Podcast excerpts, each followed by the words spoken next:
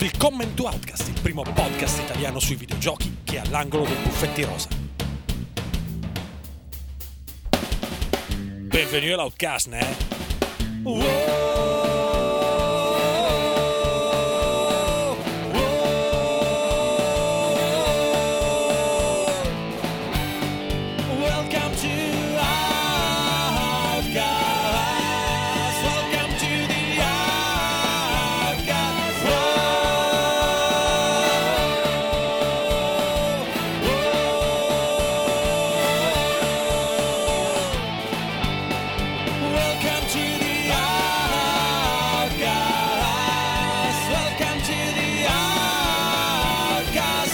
Ciao a tutti e benvenuti all'episodio numero 40 di Outcast Magazine, il podcast di Outcast.it in cui si chiacchiera di videogiochi giocati. Io sono, e tra l'altro mi è scesa la voce proprio mentre iniziavamo a registrare, nell'esatto istante in cui ho detto vado, bene così, Andrea Maderna. E con me oggi ci sono Ugo Laviano. Poi là! Stefano Tarico. C'è dell'intimismo, buonasera. Giuseppe Colaneri. Buonasera. L'uomo senza voce Lorenzo Baldo. Ciao a tutti, direttamente dal Lazzareto. Oggi abbiamo una sfida interessantissima, la telecronaca della coppa fra comatosi e comatosi ficchi. Torneremo più tardi alla fine del primo tempo con il risultato parziale. E poi c'è Alessandro De Luca. Ciao. Eccoli. Questo è il gol dei comatosi. Questo podcast è contagioso, se non siete vaccinati non ascoltatelo. Allora, abbiamo circa, essendo in 42, abbiamo 112 giochi di cui parlare, quindi direi di cominciare subito con una roba che non si leverà mai più.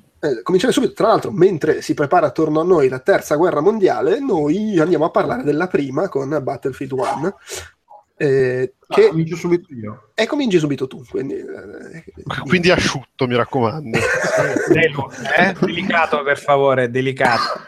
Guarda, ti faccio subito una domanda diretta. È abbastanza triste comunque sta cosa che doveva essere l'episodio, c'era anche Quedex, si parlava di Titanfall 2, Battlefield, e però ha paccato e quindi niente, ci tocca a Delu. Delu, ti faccio subito una domanda diretta così proprio... È bello come Battlefront l'anno scorso? C'ha più contenuto? Io a Battlefront ho giocato solo al demo, quindi non saprei. Riproduce bene. È subito fallimento. Ma il paragone è tipo riproduce bene gli asset della guerra mondiale. No, vabbè, perché Battlefront era molto bello da vedere, era molto piacevole da giocare. Cioè, un po' il problema che gli mancavano i contenuti. Questo come si pone nei confronti della vita e dei contenuti? Allora, cominciamo subito a dire che io al multiplayer non ho giocato, non l'ho neanche lanciato perché... Beh, quindi passiamo al prossimo gioco in scaletta, mi sembra. Vabbè, ragazzi, che inizio disastroso. Vabbè, dai, cioè, però voglio dire, l'ha fatto la premessa, non è che ha fatto un discorso di tre quarti d'ora per dire è Battlefield più che c'è. Ah sì, no, non l'ho giocato nella sua unica modalità per cui esiste. Se la campagna single player fa cagare come in tutti i Battlefield o è dignitosa, di più non mi aspetto. Ma io, da quello che ho letto in giro, è molto breve, dura tipo 4 ore. La prima missione dura un'ora e mezza e pare che quella sia anche piuttosto carina. Che dura 4 ore e una missione dura un'ora e mezza. Sì, ecco, esatto. Stanno messi? Ma poi mi hai letto in giro, non è la parte che hai giocato, non è il singolo. No, ho giocato al multi. Ah, scusa. Non ho giocato al single, ho giocato solo al multi. Il single non l'ho neanche lanciato. Allora, i casi sono due: o ti sei espresso male tu all'inizio, ero veramente perso, completamente perso. Scusate, allora devo aver detto, mi sono confuso io. Chi se ne frega della campagna, tanto non ci hai giocato. Il single play non l'ho neanche lanciato. Il multiplayer invece ci ho giocato e ci sto giocando. Per quello che ho letto del single player. Questa premessa ha molto più senso di quella che avevi fatto se devo essermi confuso io, pensavo. Il single player, per quello che ho letto, allora, è molto breve, dura 4 ore, che potrebbe essere una cosa positiva, tutto considerato. La prima missione pare che sia piuttosto varia, dura un'oretta e mezza, poi ce ne sono se la prima dura un'ora e mezza. Perdonami, a me spiace interromperti, ma perché ci stai parlando del single player se non ci hai giocato? Ma velocemente, se qualcuno interessa. Ma le opinioni degli altri, tipo Delu legge le recensioni degli altri. Io lo so, è il momento Gasman, scusa. E poi il resto è la deformazione per aver fatto per 2 anni Outcast Popcorn parlando di film che non avevamo visto, e adesso anche quei giochi.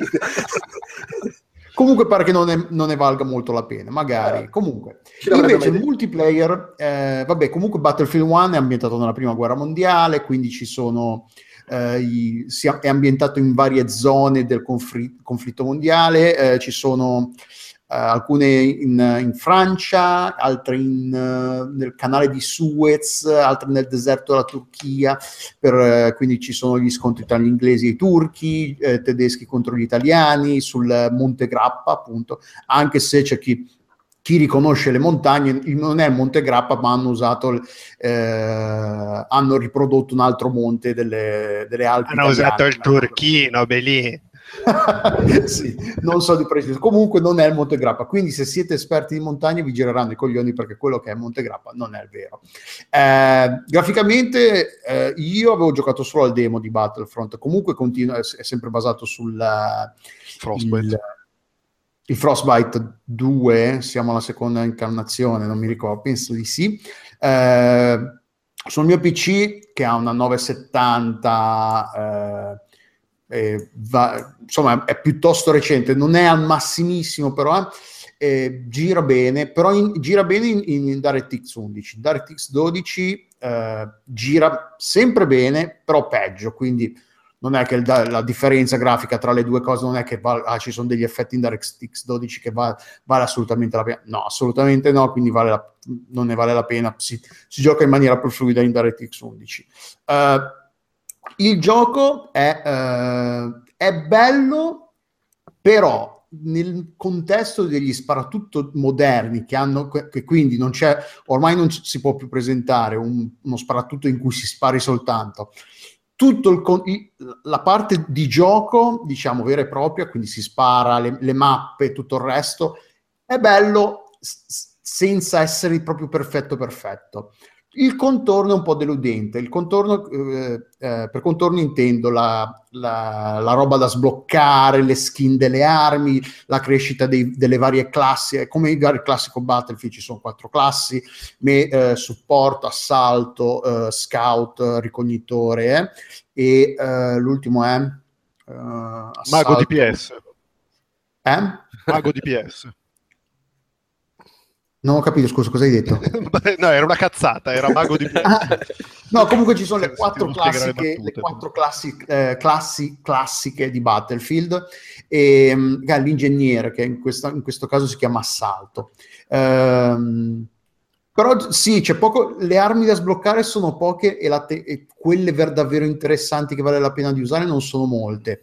C'è poi un sistema assolutamente stronzo di sblocco delle skin, delle armi, che al contrario di quello che fa Overwatch, che una volta che si sale di livello ti dà una cassa, in Battlefield alla fine di ogni partita assegna a 8 giocatori, nei server da 64 giocatori, a 8 giocatori alla fine di ogni partita assegna questi battle packs, che sono graficamente sono delle casse di legno che tu apri col piede di porco, e che dentro c'è la skin, che è anche carina come idea grafica, però quindi e dentro c'è una skin sola, perché tra l'altro le skin si vedono male, non è che l'arma la vedi nel casino di quando combatti, a meno che tu non sia vicino al giocatore nemico, e di solito non ci vuoi stare.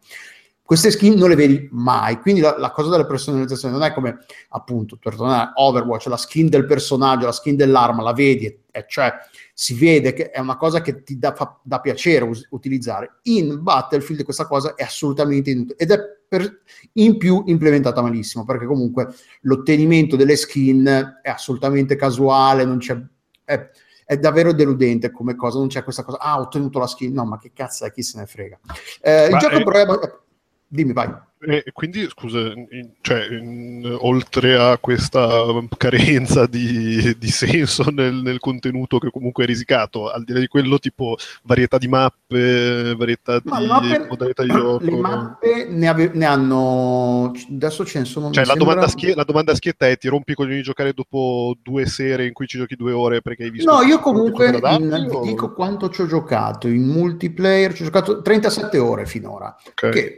Perché Battlefront era bello, ma era bello perché ci giocavi con gli altri tuoi amici infogliati per tot di tempo, ma palesemente dopo un paio di serate intense avevi visto ampiamente tutto quello che dovevi vedere.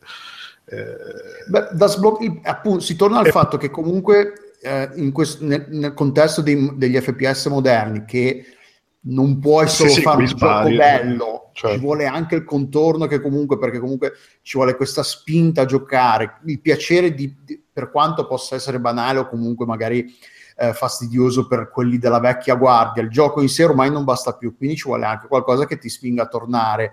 C'è anche un sistema di medaglie che praticamente sono le missioni, che fai 10 uccisioni con questo fucile, poi 10... Però è implementato anche quello veramente di merda. Nei precedenti Battlefield avevi, non so, una quarantina di queste medaglie e tu giocavi e le facevi, non è che le dovevi attivare. No, queste invece sono 5 a rotazione e di queste 5 ne puoi attivare una sola. Minchia, quindi mi hai tolto la voglia di giocarci. Sì, quello è veramente, cioè hai 5 medaglie, per dire, in una medaglia hai 5 obiettivi che vabbè, è un po' un po' meccanico, un po' però ma la cosa assurda è che hai queste 5 medaglie attive e ne puoi traccare una sola completi solo quella traccata. Quindi se, per dire, fai 10 uccisioni con un fucile che sarebbe per un'altra medaglia, però non l'hai traccata, non te li conta. No, è veramente fastidioso quello. Perché ne stiamo ancora parlando? Ma i cavalli sono belli, la cavalleria è bella. La cavalleria è bella. Allora, il plano è bello, ti senti rosso. Gli aerei sono un cane, io, quindi ero un cane nei precedenti, sono un cane in questi. Però li hanno modificati un po' perché andavano giù un po' troppo velocemente, però... Come nei Battlefield classici, se c'è uno bravo a bordo di un aereo è un massacro, perché comunque fa avanti e indietro, ti bombarda, fa il bombardamento a tappeto. Ma quello credo che sia mutuato uno a uno da Battlefront. Tutto sommato. Sì, quello sì. Nel senso che proprio mi sembrava lo stesso anche modello di guida e tutto, cioè con le dovute proporzioni, chiaramente. Però no, gli effetti sonori come al solito sono spettacolari, quando ti esplode una bomba vicino, la riproduzione dell'effetto sulle tue orecchie che senti tutto ovattato per un tot di secondi, l'effetto grafico di quando sei magari in un bunker, tu esci subito all'aperto e quindi hai l'occhio che si deve abituare alla luce superiore che c'è fuori, quindi ci vedi male per un po'. Il gioco è bello e divertente perché comunque le armi, per quanto non siano poi così tante, appunto, diciamo, sono, tra l'altro anche questo, appunto, ogni classe ha 10 livelli, però per sbloccare le classi devi praticamente arrivare per sbloccare, scusate, le armi bastano i primi 3 livelli, poi da 3 a 7 non sblocchi più un cazzo e arrivato a 10 sblocchi l'arma finale della classe, che non solo ci vogliono 7 livelli di vuoto che devi riempire tu con la fantasia o col gioco, diciamo, ma le armi finali non è che siano tutta sta meraviglia, perché comunque quelle del medico e quella del supporto, che è quello che mitraglia, sono una merda, mentre quelle dell'assalto, dell'ingegnere e dello scout, del cecchino, invece sono piuttosto divertenti. Quindi c'è anche questa cosa qua, infatti leggendo un po' in rete vari commenti, dicevano, soprattutto quella del medico, cioè, ma che arma di merda, e tu mi fai fare 10 livelli con la classe, e questa dovrebbe essere la cosa, minchia, hai l'arma figa no, è una merda, ma una merda che non la usa nessuno, né per dire, vabbè, può piacere a seconda dello stile di gioco, no, è terribile. Però no, la voglia di tornare c'è sempre, perché le mappe sono grandi, c'è sempre questa cosa del coordinamento. Poi il fatto di essere in 64 è figo, incide... Dipende, c'è sempre... Alcune mappe 64 sono troppi e quindi c'è questa cosa qua che dove ti che poi 64 sono 32-32 immagino. 32-32. Okay. No, il 128 giocatori non lo fanno più da Battlefield 2 forse, o 2142 era. Non mi ricordo qual era Comunque sì, da quando sono passati a multipiattaforma PC e console, i server da 128 giocatori non li fanno più, appunto, non li reggevano. Comunque si sente la differenza? Ma alla fine dipende dalle... Sì, si sente... Le mappe sono più piccole appunto per accomodare il numero di... poi c'è una nuova... a proposito di modalità di gioco, c'hanno... Tra le modalità effettivamente carine c'è quella che si chiama Operations, operazioni, che praticamente tenta di riprodurre una campagna, quindi sulle ambientazioni di gioco delle varie mappe che sono poi mutuate dal single player, hai una fazione che attacca e una che difende, però funziona che ci sono due punti sono da controllare entrambi, sono tipo capture the flag, quindi nel momento in cui la fazione che attacca li controlla entrambi, passa a quello successivo e avanti così, e prende, e poi ed è una campagna di solito suddivisa su tre mappe, due o tre mappe a seconda della campagna, e quella è una cosa effettivamente abbastanza carina, e quello puoi fare, non mi ricordo se 40 e 64 giocatori, e in quello forse 40 giocatori è un po' meglio, perché comunque su 64 si incomincia a essere un po' tanti sul server, quindi a spararsi, c'è sempre qualcuno che ti difende, una cosa o l'altra. E quella è una modalità di gioco piuttosto carina, però come spesso succede quando ci sono troppe modalità di gioco, la comunità tende un po', a meno che non ci sia... Ora c'è un po' meno giocatori, e trovare abbastanza gente che giochi a una determinata modalità di gioco che non sia Conquest, che è quella standard classica di Battlefield, è un po' un casino. Quindi si tende ad entrare su un server, è vuoto, aspettare che si riempa. Vabbè sì, poi è il classico problema ci sono le lobby troppo grandi e non c'è nessuno che ci gioca. Vabbè, però... Ma c'è anche il discorso... Questa cosa di offrire tante modalità di gioco, che è anche alla fine spezzetti la tua stessa comunità, vabbè, perché poi alla fine, offri, c'è il team deathmatch, c'è il rush, che è quella che di mettere le due bombe sui due punti di... no, ma sei sempre lì, cioè è un po' il discorso che facevo prima sui contenuti di Battlefront, cioè saranno rimasti scottati, non volevano ricevere, perché poi formalmente l'unica critica che potevi fare a Battlefront era che veramente era molto bello e molto ben fatto, ma durava, cioè l'effetto Wonder ti rimaneva due sessioni. Questo qua avranno ringalluzzito un po' di più e magari hanno fatto anche un bel lavoro, nonostante poi mi hai raccontato delle cose che me l'hanno fatto scendere brutalmente, però sì. Però no, l'ambientazione è interessante, perché io comunque giochi ambientati nella prima guerra mondiale. No, ma i trailer tipo Lawrence d'Arabia, cioè figata totale. Sì, Lawrence d'Arabia è una parte che c'è nel single player, quella c'è, poi il problema che voglio dire, ho elemosinato Titanfall 2 al PR e non vedo perché dovrei comprarmi questo, nel senso. Alla fine, se ti piace il multiplayer di Battlefield, questo alla fine ci stiamo. Certo. Vabbè, sì, no, ma non dubito che poi sia fatto bene, voglio dire, poi alla fine Battlefield ci avevo giocato e come. Quindi... però per certi versi, tipo Battlefield 4 è meglio per il sistema di crescita, è un po' ha fatto la cazzo tutto quello, il contorno. Lì è veramente un po' è deludente, perché c'è poca roba. Io ci gioco perché è divertente, mi piace, ma non perché da dire... Sì, vabbè, c'è stato di meglio, dai. E poi comunque tutto sommato, più tardi parliamo di Titanfall 2, credo che infatti. Quello sia un po' la scelta. No, tutto sommato è un bel gioco. Tra l'altro, su PC, va detto, dal lancio e finora non ci sono stati problemi tecnici di nessuna particolare...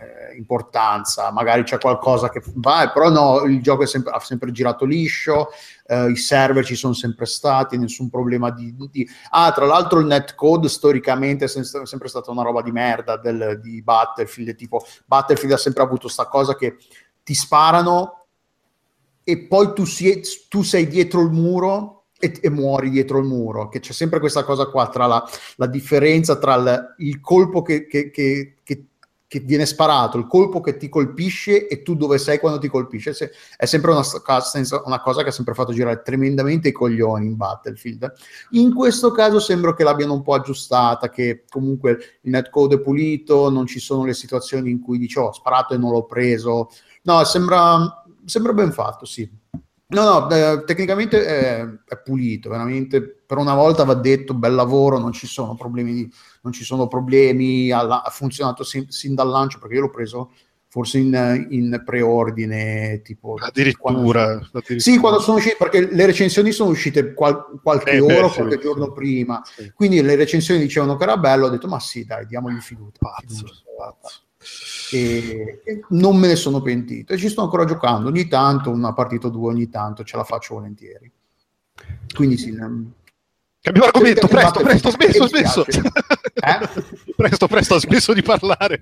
No, se vi piace Battlefield, se vi piace l'ambientazione, ne vale la pena. E quindi avanti Savoia. Avanti Savoia, sì, avanti Savoia, sì. Non dimentichiamo di dire hashtag avanti Savoia. Va bene, allora io come al solito mi inserisco per parlare dei giochini piccolini. Ho giocato questo One Shot, che chi si ricorderà da San Francisco io dissi peste e corna e invece è bello, ma in effetti col senno di poi io mi ricordo di averti guardato giocare e tipo stavi giocando alla fine del gioco senza avere la minima idea di che cosa dovessi fare, era un po' complicato in effetti. Ad ogni modo è un gioco, è l'ennesimo caso di gioco nato come è un gioco di 2 anni fa che era stato fatto in un mese, probabilmente in una qualche game jam o qualcosa. No, beh, game jam non dura un mese, comunque una qualche competizione con RPG Maker, e che poi adesso è stato rifatto la grafica, l'hanno fatto più grosso, è uscito su Steam, ed è come un sacco di giochi fatti con RPG Maker negli ultimi anni, un'avventura dal forte impronta narrativa, però rispetto magari a un To The Moon, che forse è il più famoso di quelli che nascono da quel motore, e dove non si fa altro che seguire la storia. Questo, nonostante la visuale dall'alto, alla GDR giapponese a 16 bit, è quasi un'avventura grafica, nel senso che a livello di meccaniche ci sono un sacco di enigmi con oggetti da combinare fra loro, insomma piccoli puzzle da risolvere per andare avanti, usa il pollo di gomma con la rucola in mezzo e via dicendo. Oltre a questo, il gioco ha una storia assurda, perché se controlli questa specie di gatto antropomorfo che si ritrova in un mondo senza sole e ha in mano questa lampadina che dovrebbe essere il nuovo sole e deve capire dove andare a portarla per ridare la vita al mondo, quindi una roba abbastanza surreale. E tra l'altro la storia è molto carina, ha un finale anche abbastanza struggente, dove oltretutto puoi fare una scelta ai limiti dello straziante. E dicevo, al di là di questa storia, cos'ha di particolare il gioco? Innanzitutto si chiama One Shot perché hai una sola chance di completare la tua avventura. Nel gioco originale questa cosa arriva all'estremo, nel senso che se uscivi dal gioco, chiudevi l'applicazione e basta, cioè avevi abbandonato e non potevi più giocarci, era finita così. Questa cosa l'hanno tolta dalla versione su Steam, salvi quando esci e puoi continuare, però comunque una volta che hai completato l'avventura, hai fatto la tua scelta alla fine, non puoi rigiocare, se lo fai ripartire non ti fa più giocare. Immagino ci siano modi per girarci attorno cazzeggiando col registro di sistema, però l'idea è che ci provi solo una volta, e quindi hai solo un'occasione per salvare questo mondo e per decidere cosa fare quando alla fine il gioco ti mette davanti questa decisione. La cosa che ha di particolare è che è molto, tra virgolette, meta, nel senso che tu, giocatore, sei un personaggio nella storia del gioco, sei tipo una divinità, ti ritrovi spesso a parlare con il protagonista e ci sono svariati enigmi che sono basati sull'interazione diretta con te, giocatore, non con il personaggio, e tant'è che il gioco si gioca in finestra, non a schermo intero, proprio perché va a fare cose fuori dalla finestra, sul tuo computer. Non voglio spiegare cosa, perché se poi magari uno decide di giocarselo è anche bello scoprirle facendolo, perché soprattutto se le primi non sto capendo niente, poi quando capisci come funziona sai qual è il linguaggio, insomma, che ti parla il gioco. E questa cosa è molto carina, è molto divertente. Poi appunto la storia è bellina, ci sono parecchie idee simpatiche negli enigmi, quindi assolutamente consigliato. Lati negativi, vabbè, a parte che può non piacere lo stile grafico, che comunque è molto, molto retro, molto anni 90, ma anche un po' molto brutto secondo me, a prescindere. Vabbè, sono molto belle le cutscene, lo stile grafico Sì, no, il gioco è sicuramente un tipo, le cutscene sono molto più carine, il gioco in sé, o quantomeno è molto povero, diciamo, stilisticamente, e uno dei problemi è che le ambientazioni sono abbastanza grosse, e come spesso succede nelle avventure grafiche, quando magari ti incarti un attimo che non sai come risolvere un enigma, inizi ad andare in giro a parlare con tutti, a provare oggetti dappertutto, solo che appunto essendo grosse le ambientazioni può diventare un po' tedioso. È anche vero che c'è il fast travel che aiuta, quindi non è gravissimo, però è una roba che può dare fastidio. Al di là di questo, al di là del fatto che magari è un po' corto, io l'ho finito 4 ore e mezza, una roba del genere, e costa 8,99€ su Steam adesso, cioè 9,99€, adesso è scontato, costa 8,99€. Però se attira quello che ho descritto, secondo me è un gran bel gioco, è assolutamente consigliato, ed è comunque a livello di storia una delle robe più carine e sfiziose che ho giocato quest'anno, quindi vedete un po' voi. Buono. E questo cosa ci dice su quello che hai giocato quest'anno? Beh, in realtà io qua potrei dire non è che ci vuole molto ad avere una bella storia. Beh no, è anche vero questo. Per cui... cosa ci dice su quello che hai giocato o sull'industria dei videogiochi? Sì. Ma in realtà tutto quello che ho giocato, a parte gioco quelle robe lì con le storie carine, Firewatch, Oxenfree, certo, Cluster Track non aveva una gran storia, però... no, effettivamente in linea di massima tendo in quella direzione. Delu, allora ho visto, hai insegnato a Schetta, ti sei giocato i 2 Phoenix Wright per 3DS. Sì, esatto. Okay. Di cui forse avevamo già parlato, forse con Fotone avevamo parlato di Space sì, perché di solito è Fotone il fan. Però insomma, se vuoi dirci così brevemente. No, vabbè, se ne avete già parlati, scusa, ne avete già parlato? No, perché non mi ricordavo se ne avessimo già parlato, perché Dual Destinies è quello di un paio d'anni fa. Sì, no, ma allora, sicuramente abbiamo parlato dell'ultimo con Fotone, però cioè, così in linea di massima come ti sono parsi? Beh, allora, vabbè, sempre la stessa solita zuppa, quindi sei tu nei panni di uno dei tanti rappresentanti dell'agenzia Wright,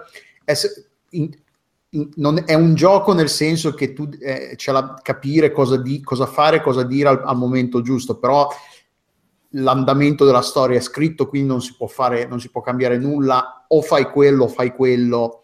C'è sempre il problema che tu magari hai capito qualcosa, però hai 3 o 4 step più avanti di quello che ha previsto il gioco, e quindi tu ci devi arrivare quando tu potresti ma no, io questo l'ho già capito, perché non me lo fai già dire adesso? Quindi è il campione del mondo della scopa in culo Phoenix Wright, diciamolo. Sì, da quel punto di vista lì, sì. Le meccaniche di gioco sono sempre quelle, nel senso che ritornano il braccialetto di Apollo Justice, non so se avete presente, come si chiama, i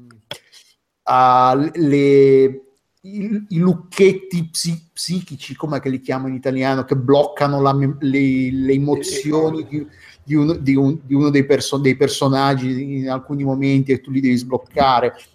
In Dual Destinies introducono anche il personaggio di Atena, che è specializzata nella psicologia, in indagini psicologiche, e quindi introduce un'altra meccanica di gioco in cui tu devi analizzare le emozioni del testimone e paragonarla a quello che sta dicendo, e dire qui c'è qualcosa che non combacia, tu stai dicendo questo, ma tu sei contento di aver ammazzato qualcuno, com'è, cioè queste cose qua.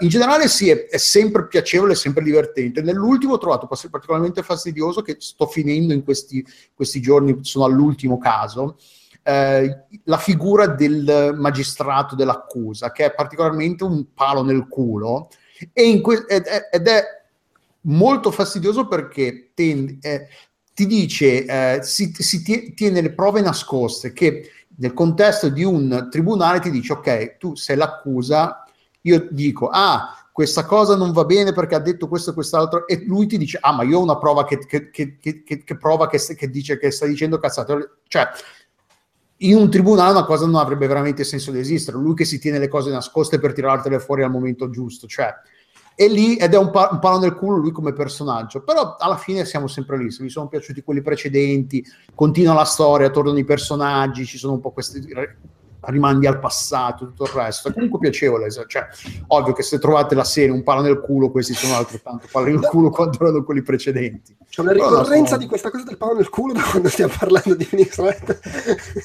Tra l'altro sono entrambi solo disponibili digitali. Sì. Oltretutto mi piace molto l'idea, se pensavate che gli altri fossero dei pali nel culo, cioè l'idea di uno che continua a sperare che ogni volta anche questo è un palo nel culo, c'è chi apprezza, esattamente, magari è una scelta conscia di voglia di palo nel culo, quella voglia di palo nel culo che non vuole sentire ragioni, è più che legittimo. Cioè, in questi anni di free roaming, open world, giochi liberi aperti, appunto aperti tra l'altro, uno può anche voler tornare al palo nel culo ogni tanto.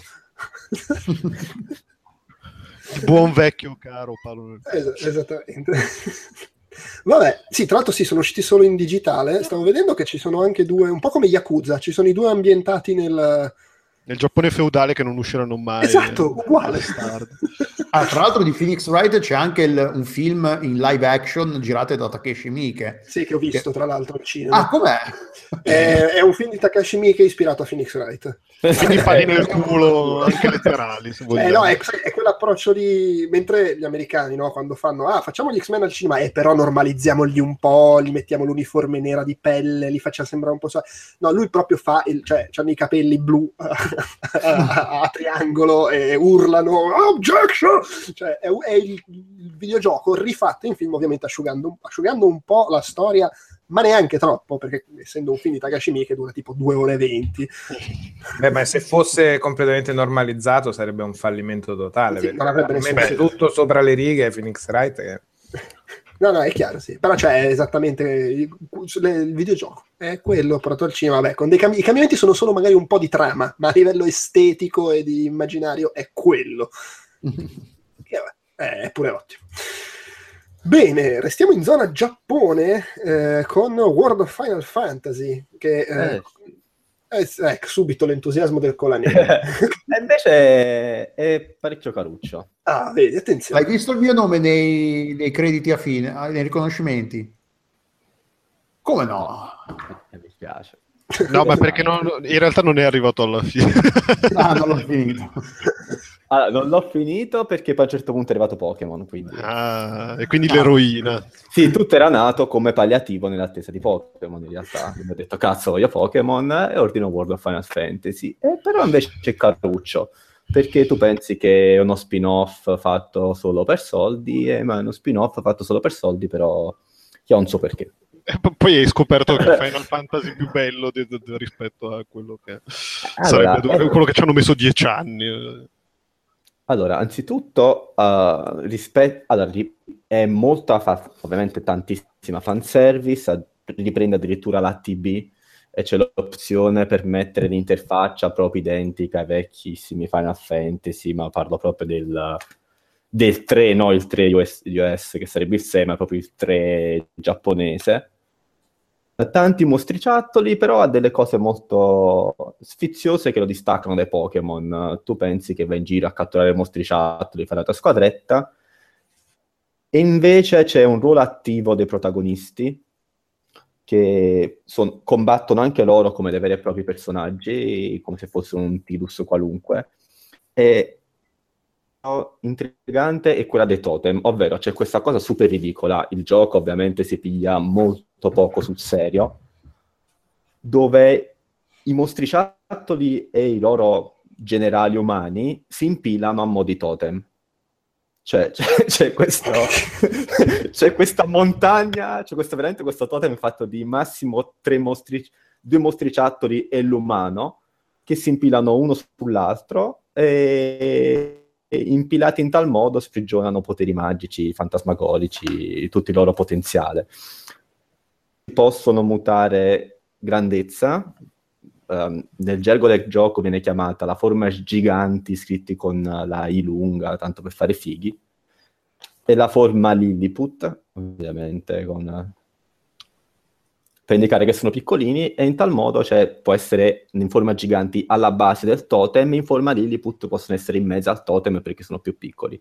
Ogni totem è creato da una creatura grande, una media e una piccola. E c'è parecchia sperimentazione quindi in queste formazioni, nel trovare la formazione ideale. Poi ovviamente la storia ti porta davanti a situazioni in cui devi essere forzatamente gigante, essere forzatamente minuscolo. Cos'è questa risata? No, è assoreta, io ho pensato assoreta. La domanda che però effettivamente mi coglie in questo momento di lucidità estrema post ritorno dal bagno: perché stai parlando di questa cosa e non di Pokémon? Perché ok, che tutto sommato è bello e tutto quello perché che vuoi, no? Perché sembra un Pokémon in salsa Final Fantasy, invece di Pokémon c'è ben poco, tanto che alla fine tu non vai in giro a catturare mostri, cioè sì, catturi mostri con delle sfere, ma in realtà queste sfere ti vengono donate proprio quando incontri un mostro, puoi catturarli solo una volta e quindi non è che puoi avere tanti mostriciattoli diversi, è tutto un po' molto guidato in confronto. Diciamo c'è anche davvero poca esplorazione, le mappe sono corridoi sostanzialmente. Ha due grandi difetti in realtà come gioco. La storia fa cagare, ma veramente. Ecco, te lo stavo per chiedere, perché io ho lavorato sui testi e la storia non ci ho capito, ci si capisce veramente poco. A un certo punto si questo incasina. Detto dal localizzatore veramente una bella... io non l'ho tradotto io, ho lavorato sui testi ma non l'ho tradotto io. E rileggendo a un certo punto... Allora, la storia inizia con questo fratello e questa sorella che lavorano in una città, a un certo punto nella città non c'è nessuno, però loro non si ricordano che in questa città non c'è nessuno e sbuca una tizia a dire: ma voi in realtà siete due grandi generali di mostriciattoli, ma non lo sapete, non ve lo ricordate, venite con me e ve lo faccio ricordare. Questa è la storia. Cioè, potrebbe anche essere un porno, una descatrice, sì, esatto. Una roba... tipo Animali Fantastici e Dove Trovarli, diciamo, sì. Appunto, dove li trovi? In questi portali dove trovi tutti questi mostriciattoli di Final Fantasy. No, la storia è terribile, le città sono tremende, a differenza dei vari Final Fantasy, dove almeno le città non, perché qua sono sostanzialmente degli hub con dei personaggi non giocabili che ogni tanto ti danno qualche missione. Però in sé il gioco funziona. Scusa, diciamo, non so se hai detto che è su PS4 e PS Vita, anche perché io leggendo World of Final Fantasy dicevo sarà sicuramente per 3DS. Sì. No. È PS4 e PS Vita e stranamente, per essere un prodotto cross console, diciamo, su PS4 la grafica è regge. Una bella boccettosina, cioè almeno lo stile dei personaggi a me ispira più di quello di Final Fantasy XV, per dirne uno. È super boccettosino, tenerello. È vero. Sì, cioè, sono i piccoli ciocciobo carinissimi, i vari mostri, no, è tutto molto caruccio. E va preso per quello che è, un gioco leggero, però... un gioco in cui i personaggi si salgono in testa. Esatto, in cui impili mostriciattoli omini, però è divertente, a me è piaciuto. Mi aspettavo una mezza cretinata, invece mi è piaciuto. Ok, vedi che serve intraprendere. Quando mai avremmo parlato di World of Final Fantasy? Io un po' rischiato, un po' attenzione, rischiato. Attenzione. Di prenderlo, però la classica cosa ha detto: no, mi divora ore, sto giocando ad altra roba. E invece ci parli di Dishonored 2, vedi un po' sul destino. Esattamente, che ci ho messo, perché me lo sono veramente centellinato, quindi ci ho messo tipo un mese a giocarmelo. La cosa bella è che prende quello che faceva di buono e del nostro molto amato Dishonored 1, continua su quella falsariga là, ma si prende le sue belle soddisfazioni di ripulire tutto, ingrandire qua e là, incicciottare certe cose. È un seguito abbastanza diretto, nel senso che è ambientato 15 anni dopo il primo Dishonored, che se ben mi ricordavate il buon Corvattanno riusciva a salvare la sua figlia segreta, che era la figlia dell'imperatrice. A proposito, ma tu che era sua figlia l'avevi capito? Sì, abbastanza. L'avevo capito anch'io, che non ci avevo giocato. Proprio, vabbè, ok. Quindi sono io che non... Si capiva abbastanza, Se capivi le cosine, capivi che c'aveva che era un po'... c'aveva l'inciuccio, ma non è che magari... Ah, sì, è proprio la figlia. Okay. Dopo, quando abbiamo finito, ti spiego un attimo le api, i fiori, com'è che funziona. Cosa fa di clamoroso? Allora, innanzitutto la prima roba che è veramente da strabuzzare il cervello, che già era fighissimo nel primo, e qui è portata su nuovi piani, e il level design è clamorosamente figo. Avevo parlato con un minimo di calore e come punto buono di Deus Ex Mankind Divided, ma questo qua proprio ci spazza il pavimento da quanto è più figo. È sempre in quel genere per cui puoi decidere se essere stealth, combattivo, un misto delle due, giocartela a cannone, a trattore, puoi fare con i poteri 280.000 robe, quindi gli spazi te li puoi gestire a seconda di come giochi in un sacco di modi diversi, ma è veramente bello perché riesce a darti un sacco di strade senza sparartele tutte in faccia con questa è strada stealth, ne puoi avere diverse, i segretini nascosti in giro, c'è sempre il cuore pulsante della povera mamma che ti indica un po' dove sono le cose, con cui puoi leggere i pensieri, che è sempre un'altra roba di contorno ma fighissima, che continua ad avere, che se tu punti il cuore ti dice delle verità su certi personaggi, molte sui personaggi principali e un paio anche sull'ultimo degli NPC. Grandissima atmosfera. A livello di stile grafico è fighissimo perché riprende quello che faceva questo stile un po' steampunk vittoriano con delle frange di magia e occultismo, lo porta ad un livello di classe ed eleganza ancora superiore. La storia è ambientata in un'altra città più a sud, in un'isola più a sud, dove tu scappi perché all'inizio arriva, senza che vi faccio troppi spoiler, ma viene, diciamo, colpo di stato, lei viene detronizzata e tu puoi scegliere se giocare o nei panni di lei o nei panni di lui.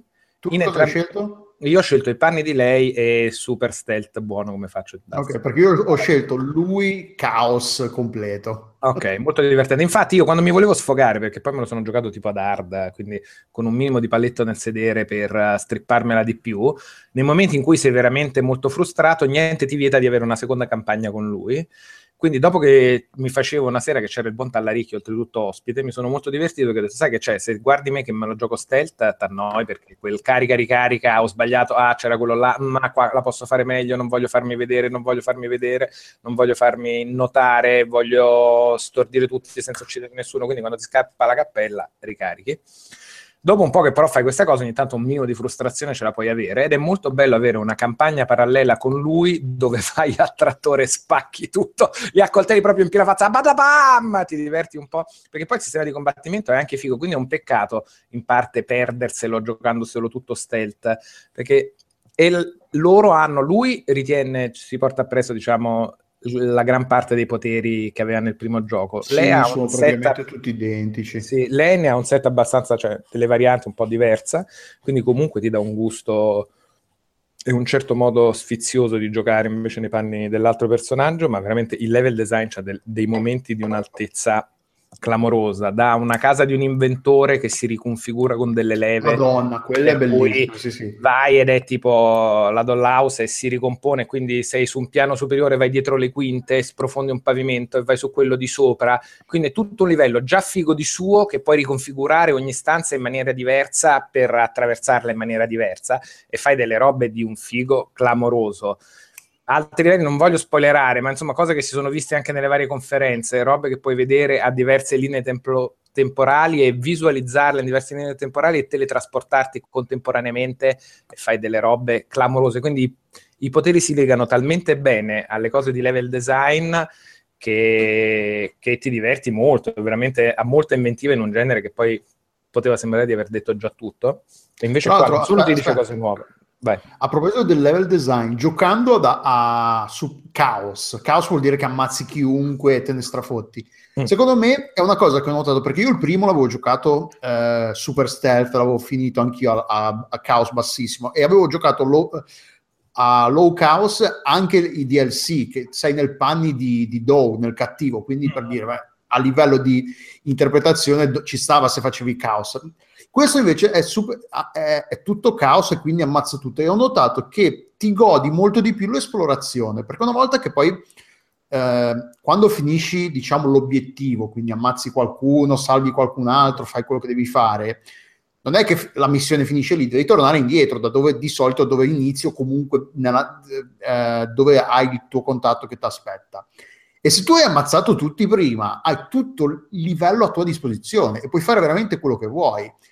Che è una cosa che a me è sempre dato fastidio a livello di esplorazione, che il fatto del stealth è che comunque devi sempre stare attento, non puoi andare a vedere. Questo perché tu sei una pippa, perché io li stordisco tutti e comunque stanno tutti a dormire alla fine della mia passeggiata stealth, non ce n'è uno sveglio, stanno tutti infilati in un cassonetto che se la rompa. Ah ok, no perché io alcuni li salto, quindi non sto a cercare, a scervellarmi. Se questi li posso saltare, li salto, per dire, cioè se vedo che si può c'è un passaggio che mi evita lo scontro anche non letale. E diciamo che tu sei lo stealth, quello che dice vabbè, io devo arrivare là, non c'è bisogno che vado a stordire quello là in fondo. Ugo è un po' più lo stealth cocainomane. Io sono un po' CD, sono uno di quelli che in Fallout apre ogni singolo cassetto e preleva la qualsiasi cazzata.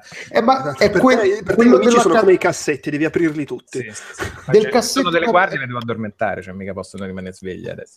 Perché, ma il problema è che sono anch'io come te che vuole aprire tutti i cassetti, però sta cosa di dover addormentare tutti e poi anche si crea il problema, che tra l'altro è una cosa che poi mi sono anche io tendenzialmente sono come te, nel senso che fai la run stealth e a un certo punto dici qua mi hanno beccato, che cazzo, vabbè, ricarico, e poi a un certo punto ho detto ma sai che c'è, vediamo un po', e c'è questa cosa dell'improvvisazione comunque ed è divertente, è sandbox in quel senso il gioco, nel senso che tu ti fai tutto il programma, ok, stordisco quello, poi mi teletrasporto, salto in testa a quest'altro, e poi c'è il momento in cui, oh porca puttana, c'è quello dietro l'angolo che non avevo visto, ma questo mi vede, e lì cosa fai? O appunto ricarichi, o dici vabbè me la gioco, vaffanculo, ho fatto la cazzata, ammazzo tutti o vediamo se riesco, perché poi vabbè non sei costretto ad ammazzare tutti, perché poi c'è la cosa della balestra che spara le cose che addormentano, puoi prendere anche l'upgrade che ti riaddormenta immediatamente in combattimento, quindi le opzioni per fare comunque un sacco di opzioni per divertirti con i poteri oltretutto, per esempio, esatto, sì. La cosa figa che a lei c'ha il link che ti permette un potere che poi upgradi e puoi dargli più livelli, per cui in genere puoi collegare 2 personaggi, oppure 3, oppure a un massimo di 4, per cui tu li colleghi con questo, diciamo, filo psichico, e quando ne addormenti uno, gli altri 3 crollano come salami, perché erano collegati mentalmente a lui. Quindi per farti le robe stealth, quello è molto divertente, perché mentre tu ti esplori e vedi un attimo, c'è questa guardia, fa questa pattuglia qua, quest'altra fa questa qua, ok, quando questa è lontana dal compagno che non le noto, ne addormento 3, e crollano tutte come salami, e poi sei abbastanza libero, l'addormenti con la cosa stordente. Quello che facevo io per improvvisare, perché è una roba che hai ragione, è molto divertente improvvisare, in genere è andato a puttane, ok, improvviso, faccio bordello, mi diverto un po' con i poteri, poi ricarico. Poi ricarico, la faccio pulita.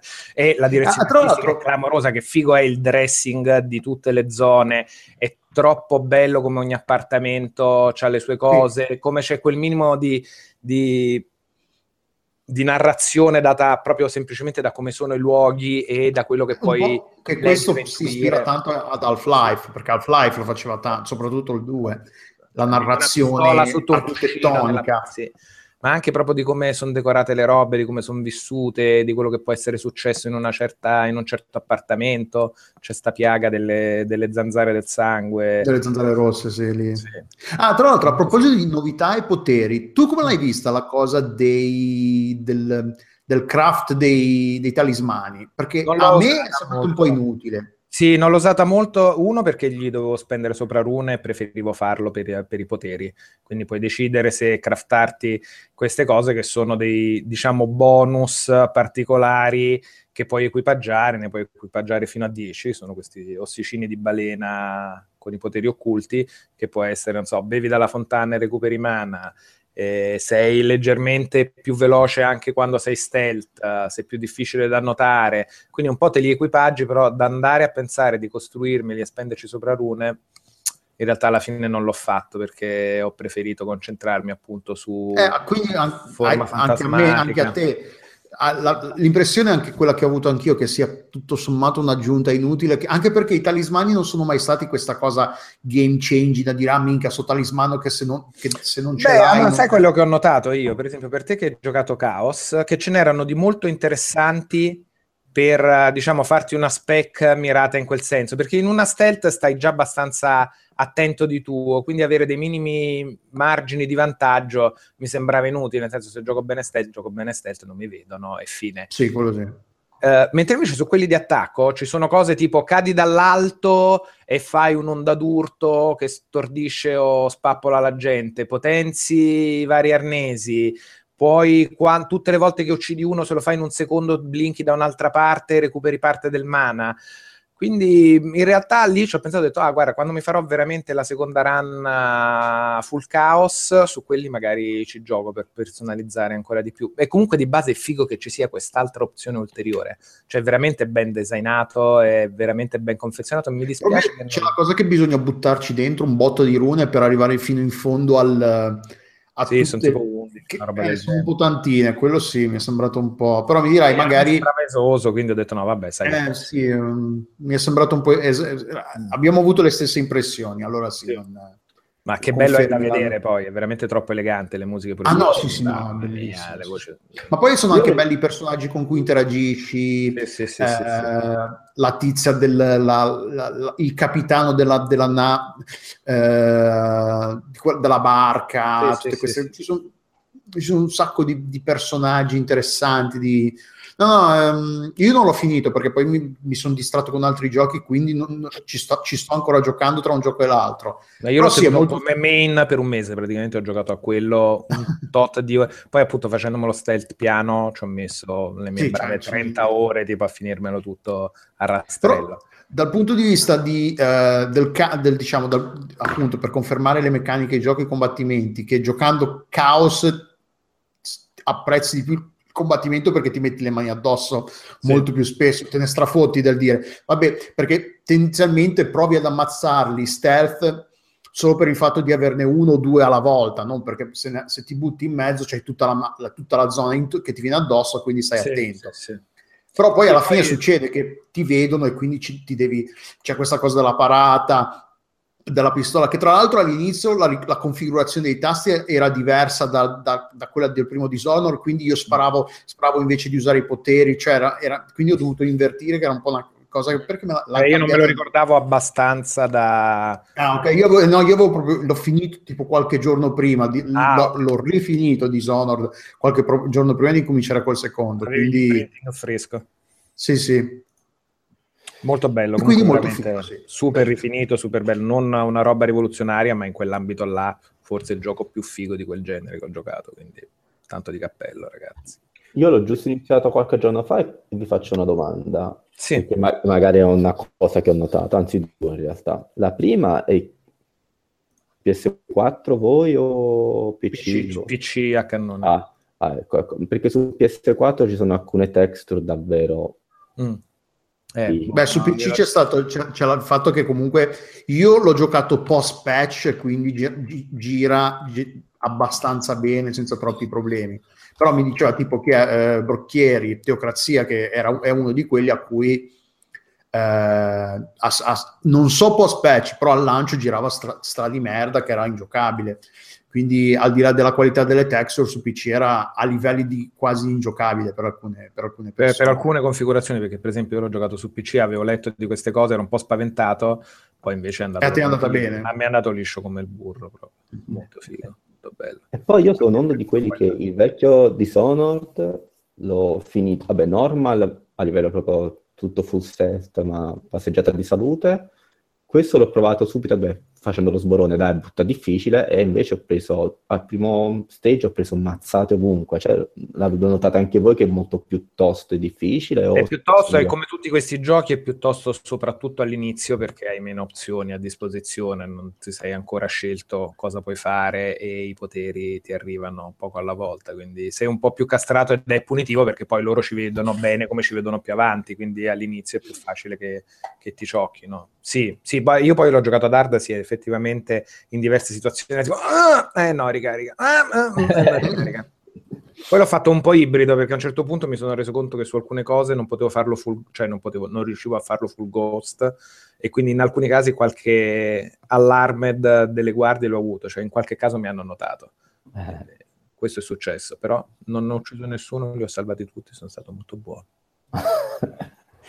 bravo. No, ma poi sono belli diversi livelli sono veramente fighi. Cioè, quando arrivi a un nuovo livello è figa anche questa ambientazione, che ha questa storia dietro, contestualizzata nel mondo in questo modo. È veramente un sacco di robe secondarie che puoi andare a fare, appunto, se ti interessi, e guardare col cuore. Trovo tutto l'ereone, tutti i boncharm, tutte le cose che tu vuoi spazzolare. C'è una quantità di contenuti e una coerenza di contenuti veramente impressionante. L'unica roba un po' pezzi sono, diciamo, le scene di caricamento tra un livello e l'altro, che sono fatte solo con degli artwork statici, che visto tutto il resto del livello della produzione è un po' più basso. Non che vada là perché voglio il filmato in CG figo, però un po' pezzi il collegamento da quel punto di vista là, visto che poi ogni tanto ci sono dei risvolti narrativi. Però in linea di massima super godimento totale, sono stato molto contento. Bene, e passiamo a un altro episodio, numero 2, che secondo Stefano era interessante menzionare, interessante parlarne subito dopo Dishonored 2. Perché? Perché, incredibile ma è vero, io sono uno di quelli che il primo Titanfall era molto felice della sua iconoclastia nel dire ma che cazzo ce ne frega, è un FPS, non forniamo la campagna single player perché tanto non serve a nessuno e tutti giocano al multiplayer. Titanfall 2 gli hanno messo la campagna single player ed è probabilmente la parte più interessante del gioco, nel senso che oltre ad essere un solidissimo FPS come ci si poteva tranquillamente aspettare, secondo me è uno showcase fantastico di level design, nel senso che tolta tipo la prima ora e mezza, ma anche due, in cui è un po' il solito tutorial / introduzione parlata, sparata, in cui veramente non ti dice niente di cose che non sai e quant'altro, a una certa gli si chiude la vena e ti fa vedere delle cose che sei lì e dici cacchio, ma questo è un FPS AAA sul serio o è una tech demo di gente che mi vuole fare rompere la mascella?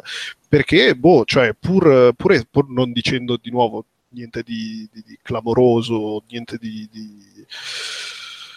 che non si sia mai visto in altri generi, ho trovato veramente rinfrescante alcuni dei livelli di Titanfall 2, perché banalmente per certi versi mi sembrava più di giocare a un platform game in prima persona, tipo mi sembrava di giocare a Mirror's Edge, perché banalmente c'è un livello che è in una gigantesca fabbrica futuristica in cui praticamente si costruiscono, ci sono dei macchinari che assemblano dei prefabbricati, inteso proprio come case e abitazioni, ed è tutta una roba in movimento in cui ti ritrovi a giocare con la gravità, con il fatto che poi fondamentalmente Titanfall era figo perché correvi sui muri, usavi rampini e queste cose qua, e tu ti ritrovi in sto livello qua che dura anche 2 ore, un'oretta abbondante, e stai lì a correre, saltare, zompettare, cioè alla fine sparare è la cosa meno interessante dell'otto, se vai a vedere, nel senso che davvero il fatto che Titanfall fosse un FPS figo si sapeva e non ti aspettavi niente di diverso, eppure ti ritrovi lì e pensi cazzo, ma che figata, voglio arrivare alla fine del livello senza sparare perché è troppo più figa la parte platform. Anche lì di nuovo in Dishonored 2 c'è appunto un livello in cui si gioca con le fasi temporali, senza fare troppi spoiler. C'è esattamente anche questa cosa in Titanfall 2, di nuovo inserita in un modo che lì per lì sembra una tech demo, ma in realtà è perfettamente contestualizzata con il resto del gioco. Se ti fa piacere sparare, puoi sparare, perché tanto c'è appunto questa trama ridicola che ti impone di andare dal punto A al punto B, e possibilmente sparando, e quindi se vuoi farlo, fallo pure. Ma cioè, l'ho trovato veramente figo, perché dal punto di vista di level design, game design, cioè tanto di cappello. Non hanno fatto, penso, la prima campagna single player da un lustro a questa parte almeno, in cui ti diverti veramente a giocare, perché oltre allo sparacchino banale dalla trama insulsa c'è molto di più, c'è proprio uno showcase di gente ispirata che voleva darti un contenuto che ti rimanesse nella testa. Detto questo, poi c'è anche la parte online, che è la parte online di Titanfall 2 è molto figa, molto ricca di contenuti, molto piacevole da sparare e boh. Però sì, fondamentalmente chi se ne frega. Titanfall 2 c'ha la campagna single player figa e questa cosa non l'avrei mai detta nella vita, probabilmente. Tra l'altro, a proposito di multiplayer, confronta Battlefield 1, questo, il contorno è un sacco ricco, un sacco di divertente, perché c'è una tonnellata di roba a sbloccare. Sì, ci sono un sacco di Titan nuovi. A livello di estetico e a livello di roba, di carnazza da giocare, quindi armi, titani, equipaggiamento per i titani, personalizzazione. Ah sì, tra l'altro i titani, mentre nel primo c'era solo tipo quello leggero e quello grosso e quello spesso. Sì. In questo c'è il cecchino, c'è quello che usa la spada. Il fucile a canne mozze, diciamo, per gli ingaggi a breve, a corta distanza. E poi sì, il level design è un sacco figo, ma quello che a me è piaciuto un sacco della campagna in singolo è che sfrutta fino in fondo proprio questa cosa delle capacità del soldato, quindi di saltare, vabbè, il livello più bello è sicuramente quello ambientato nella fabbrica, sì.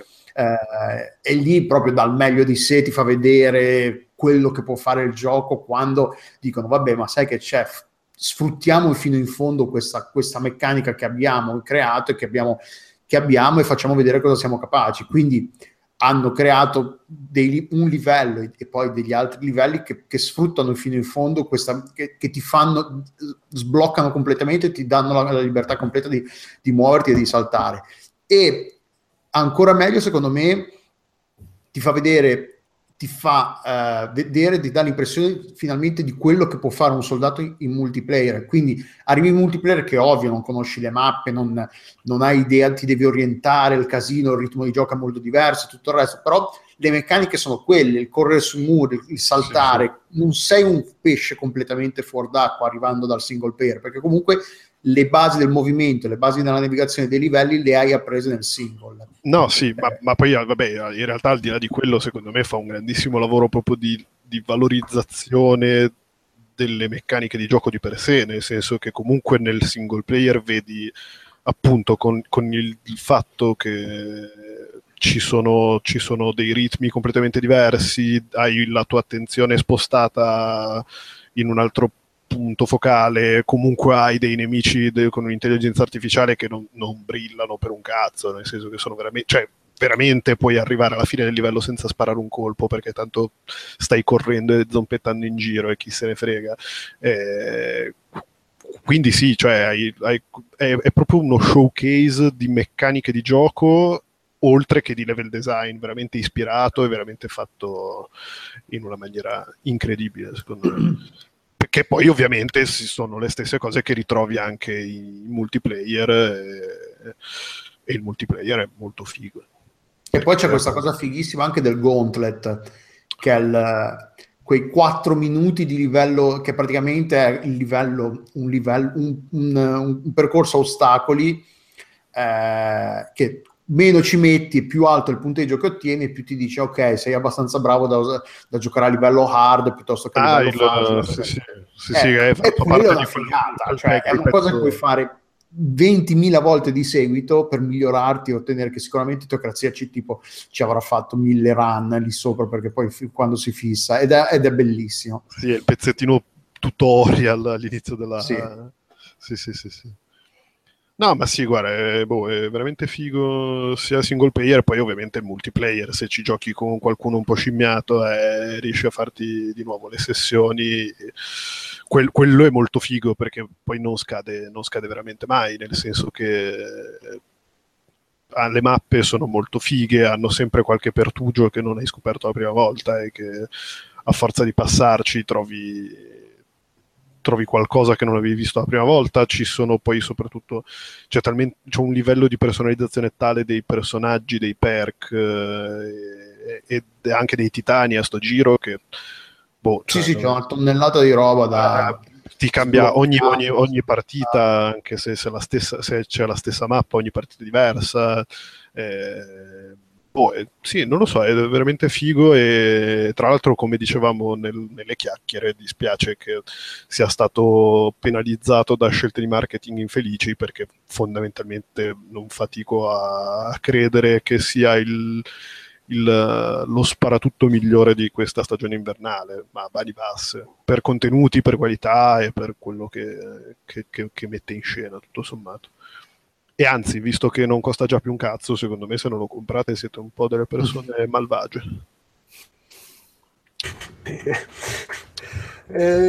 A proposito di persone malvagie che non comprano, non vogliono comprare, non vogliono spendere...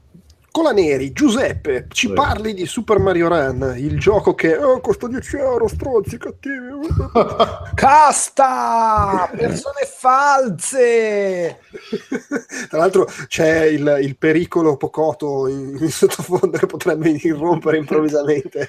Potrebbe chiudere la vena. Dici com'è ci stai giocando? Allora, ci vogliamo togliere subito il dente e diciamo che secondo me è un gioco che costa troppo per il mercato in cui è uscito.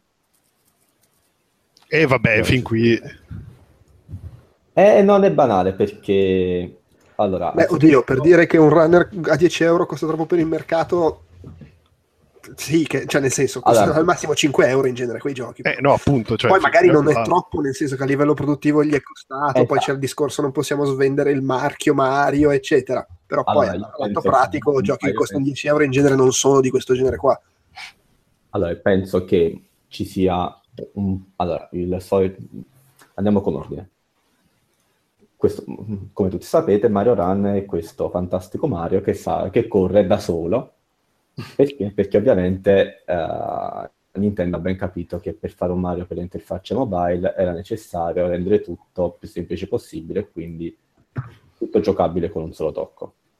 Perché i controlli touch fanno schifo, lo sappiamo tutti, e quindi rendere un Mario con la croce direzionale touch sarebbe stato veramente... La bestemmia. Sì, sarebbe stato distruggerlo. Cosa c'è di buono? Che la divisione... L'azione delle meccaniche di Mario col singolo tocco funziona bene. Il design è quello classico Nintendo, quindi fatto super benissimo. Gli asset sono sostanzialmente quelli dei vari New Super Mario, in particolare quelli della versione Wii U, quindi a chi piace, a chi non piace, si va un po' di gusti. In questi casi a me non fa impazzire, ma non dico neanche che sono una merda. La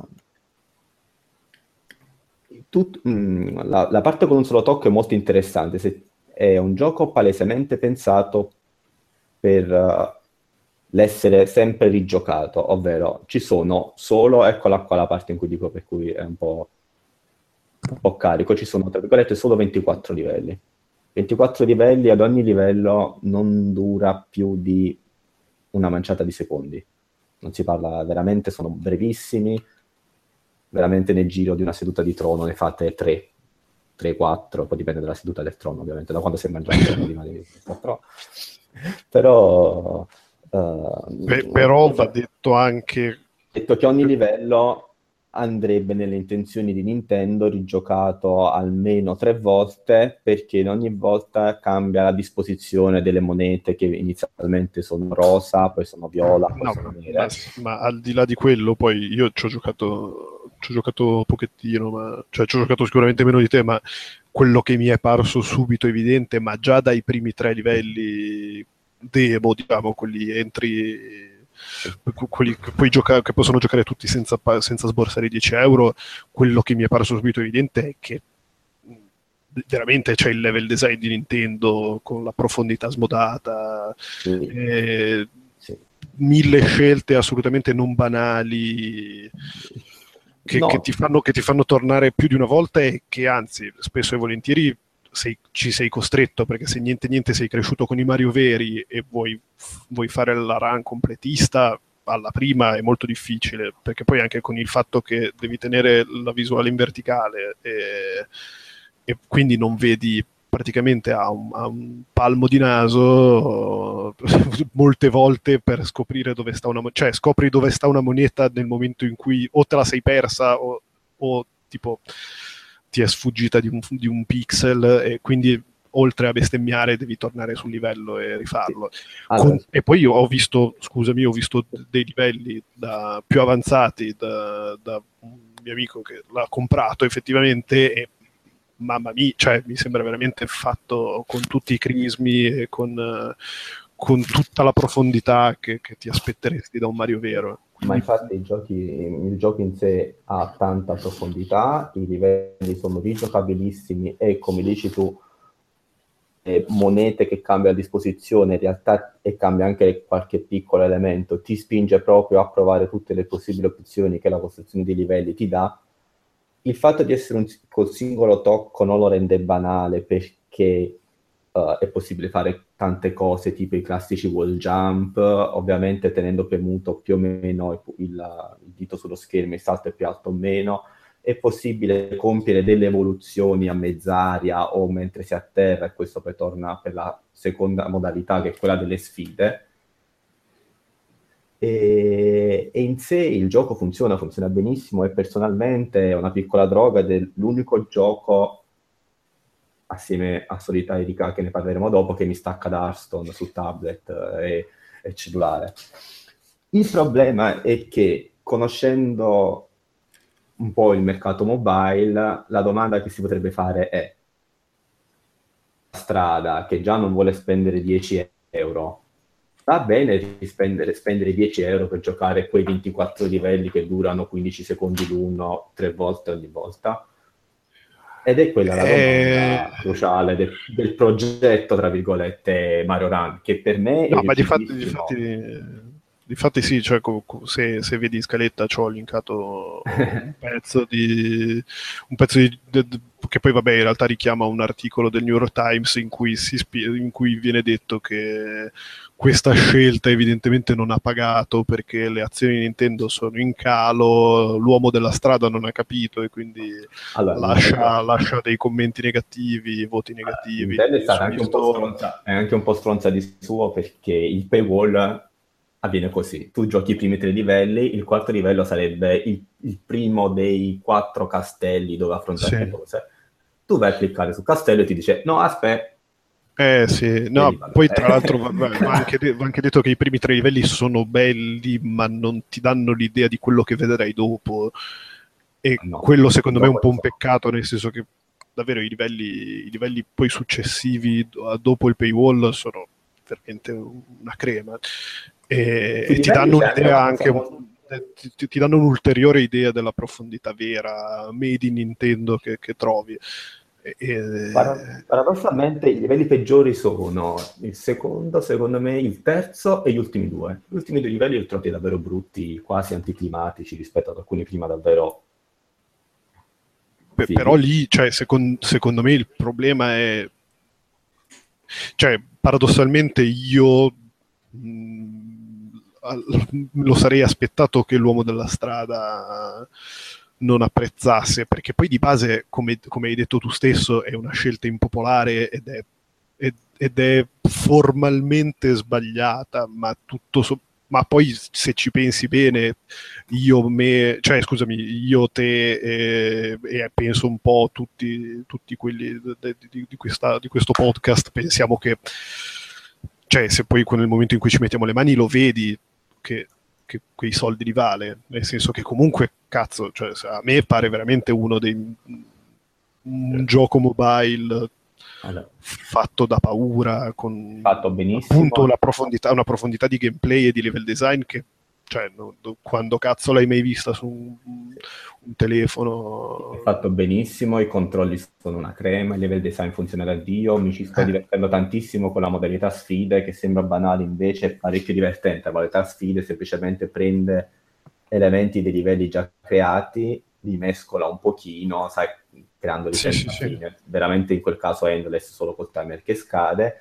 E come detto prima, raccogliendo monete, compiendo evoluzioni, anche perché un altro cambiamento importante, quando Mario urta un Goomba, se stanno entrambi a terra, non muore, ma lo scavalca e lo può utilizzare a mo' di trampolino, proprio per lanciarsi in queste varie acrobazie, soprattutto nei livelli avanzati che si sbloccano completando la storia principale. Fai delle cose che praticamente non tocchi mai terra, saltando con tempismo e compiendo evoluzioni in aria, quasi come se fosse un olli-olli, mettiamola così. Sto facendo un paragone un po' improprio, ma stiamo da io la sensazione che ho avuto è quella, perché ho provato i primi 3 livelli, appunto, perché su iPad 2, ma aspettavo veramente la versione Android per telefono, che preferirei giocarlo su telefono, ma la sensazione che sia molto acrobatico e che i livelli sfida Todd siano molto divertenti, quell'impressione me l'ha data, perché quel reshuffle hai la sorpresa di non sapere bene che hai davanti, il ghost di qualcun altro con cui competi, non tanto, cioè su stylish e punto, e l'approvazione dei Todd è molto carina, che fai i vari Todd che ti danno il pollice su, ed è quella la currency che poi ti porta a valutare se hai perso o no contro un altro giocatore. A seconda di quanto sei stiloso, ed è una droga, però a livello di, tra virgolette, vestendo i panni del marchettaro, tra virgolette, vedendo il progetto, posso capire perché non sia stata questa calorosissima accoglienza da... poi là, sull'uomo della strada, secondo me è anche un po' una questione di percezione, perché da quello che ho letto io comunque è stato scaricato tipo 10 milioni di copie, poi bisogna vedere quanti hanno deciso di comprarlo o meno. Ma no, è quello da qui da parlare... sì, ma da qui a parlare di un insuccesso mi sembra uno... No, veramente, no. E due, però... secondo me bisogna un attimo vedere, perché... poi l'articolo che citavo prima era più da un lato finanziario, proprio borsistico, di cui io veramente so la sega. Vanno visti giorno dopo giorno. Cioè, certo. Sono come però ripeto, che cambiano secondo me è innegabile che ha delle qualità che poi tutto sommato io non mi sarei... Cioè, non so come dire, me lo sarei aspettato nella migliore delle ipotesi, ma non ero così... Cioè, ero un po' tipo... Ne sarò pienamente sicuro quando lo vedrò. E ora che l'ho visto e l'ho giocato, dico, minchia. Cioè, io non voglio dargli questi 10 euro, però ovviamente sono... Ma infatti, cioè, io sono un po' reticente, però... Poi soprattutto sono un po' reticente perché... Come ho detto in altri luoghi, c'ho ancora il cazzo girato che non ho speso questi soldi per Rez Infinite, e mi scoccia un po' non dar, cioè, per comprare altri videogiochi per Rez Infinite, però insomma... Infatti voglio dire la mia posizione, a me piace da morire, penso che meglio un Mario Run così che notizia di pochi giorni fa, Capcom che riporta Mega Man 2 che ama la follia, ma con i controlli touch e Mega Man 2 si gioca una merda con il pad del NES, cioè tra virgolette nel senso... touch, che agonia infernale. Mega Man 2 è figa, ti prende a schiaffi, ti tocca la spalla da dietro e quando ti giri ti tira un cazzotto dall'altra parte. Cioè, è impossibile col pad, come cazzo si gioca col touch? Sucker punch proprio. Pam! O mettono la modalità che si gioca da solo, tipo Mario quando prendi... Nintendo poteva benissimo prendere... il primo Mario Bros, mettergli dei controlli touch, venderlo a €2,99, pam, faceva la giornata. Sì, è stata una merda.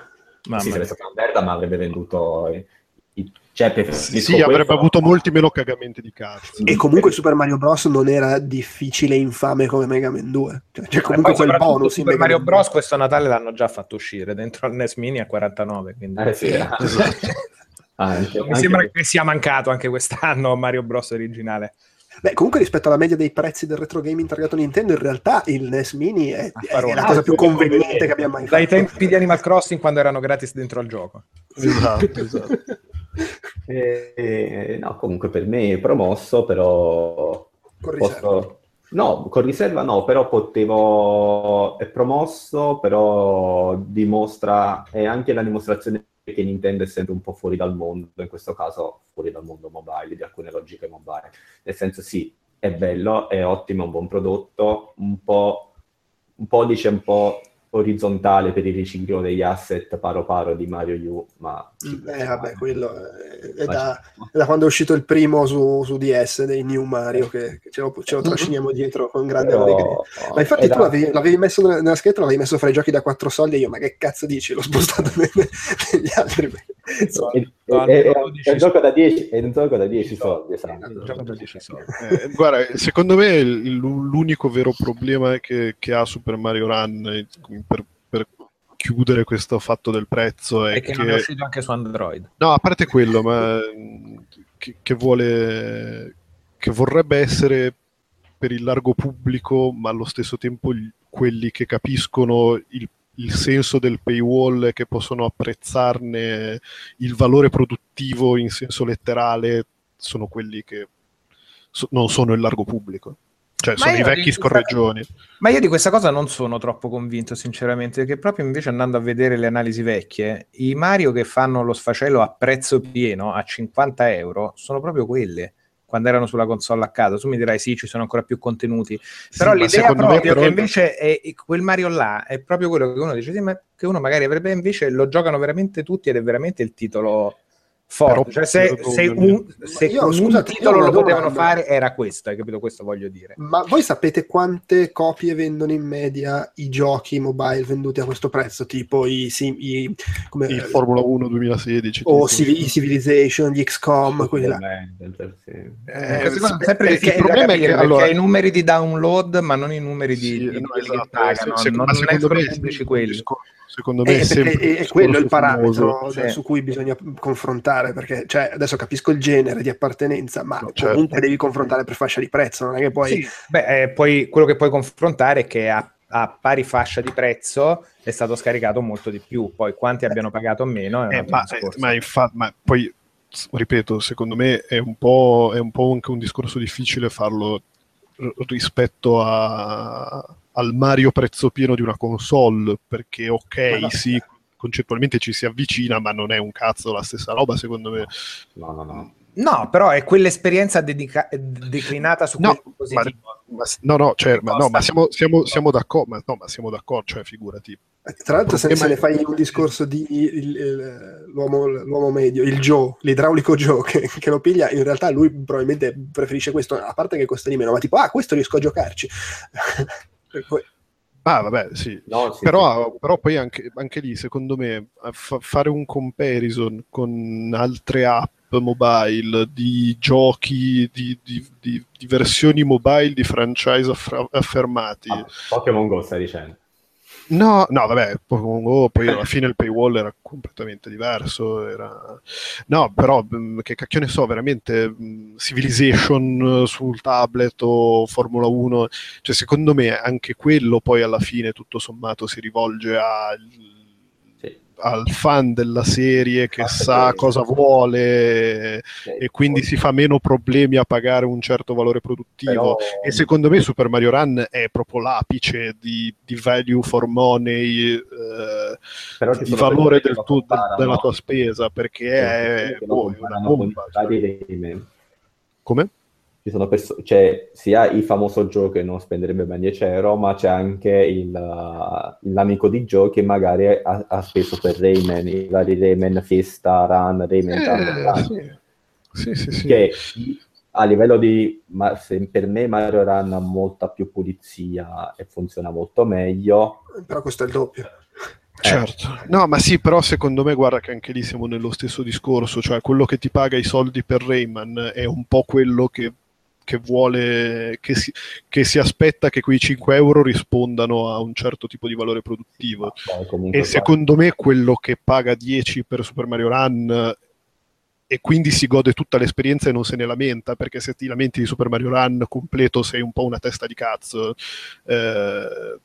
sai esattamente a cosa va incontro, e secondo me non può rimanere deluso. Io l'ho spesi al volo senza nemmeno aspettare strane mail che lasciamo perdere. Sì. Però Però posso, cioè, uno analizzandolo come progetto, io vedo anche questo lato che potrebbe essere potenzialmente critico, pur io apprezzando tantissimo il gioco, avendo speso 10 euro ed esserne più che contento. E poi c'è da dire una cosa nell'articolo di Gizmodo che avete linkato in scaletta, che parla di questa cosa delle vendite, delle recensioni eccetera. Cioè, a un certo punto dice questo tipo di recensione dagli utenti sull'App Store non sono probabilmente quello che Nintendo si aspettava.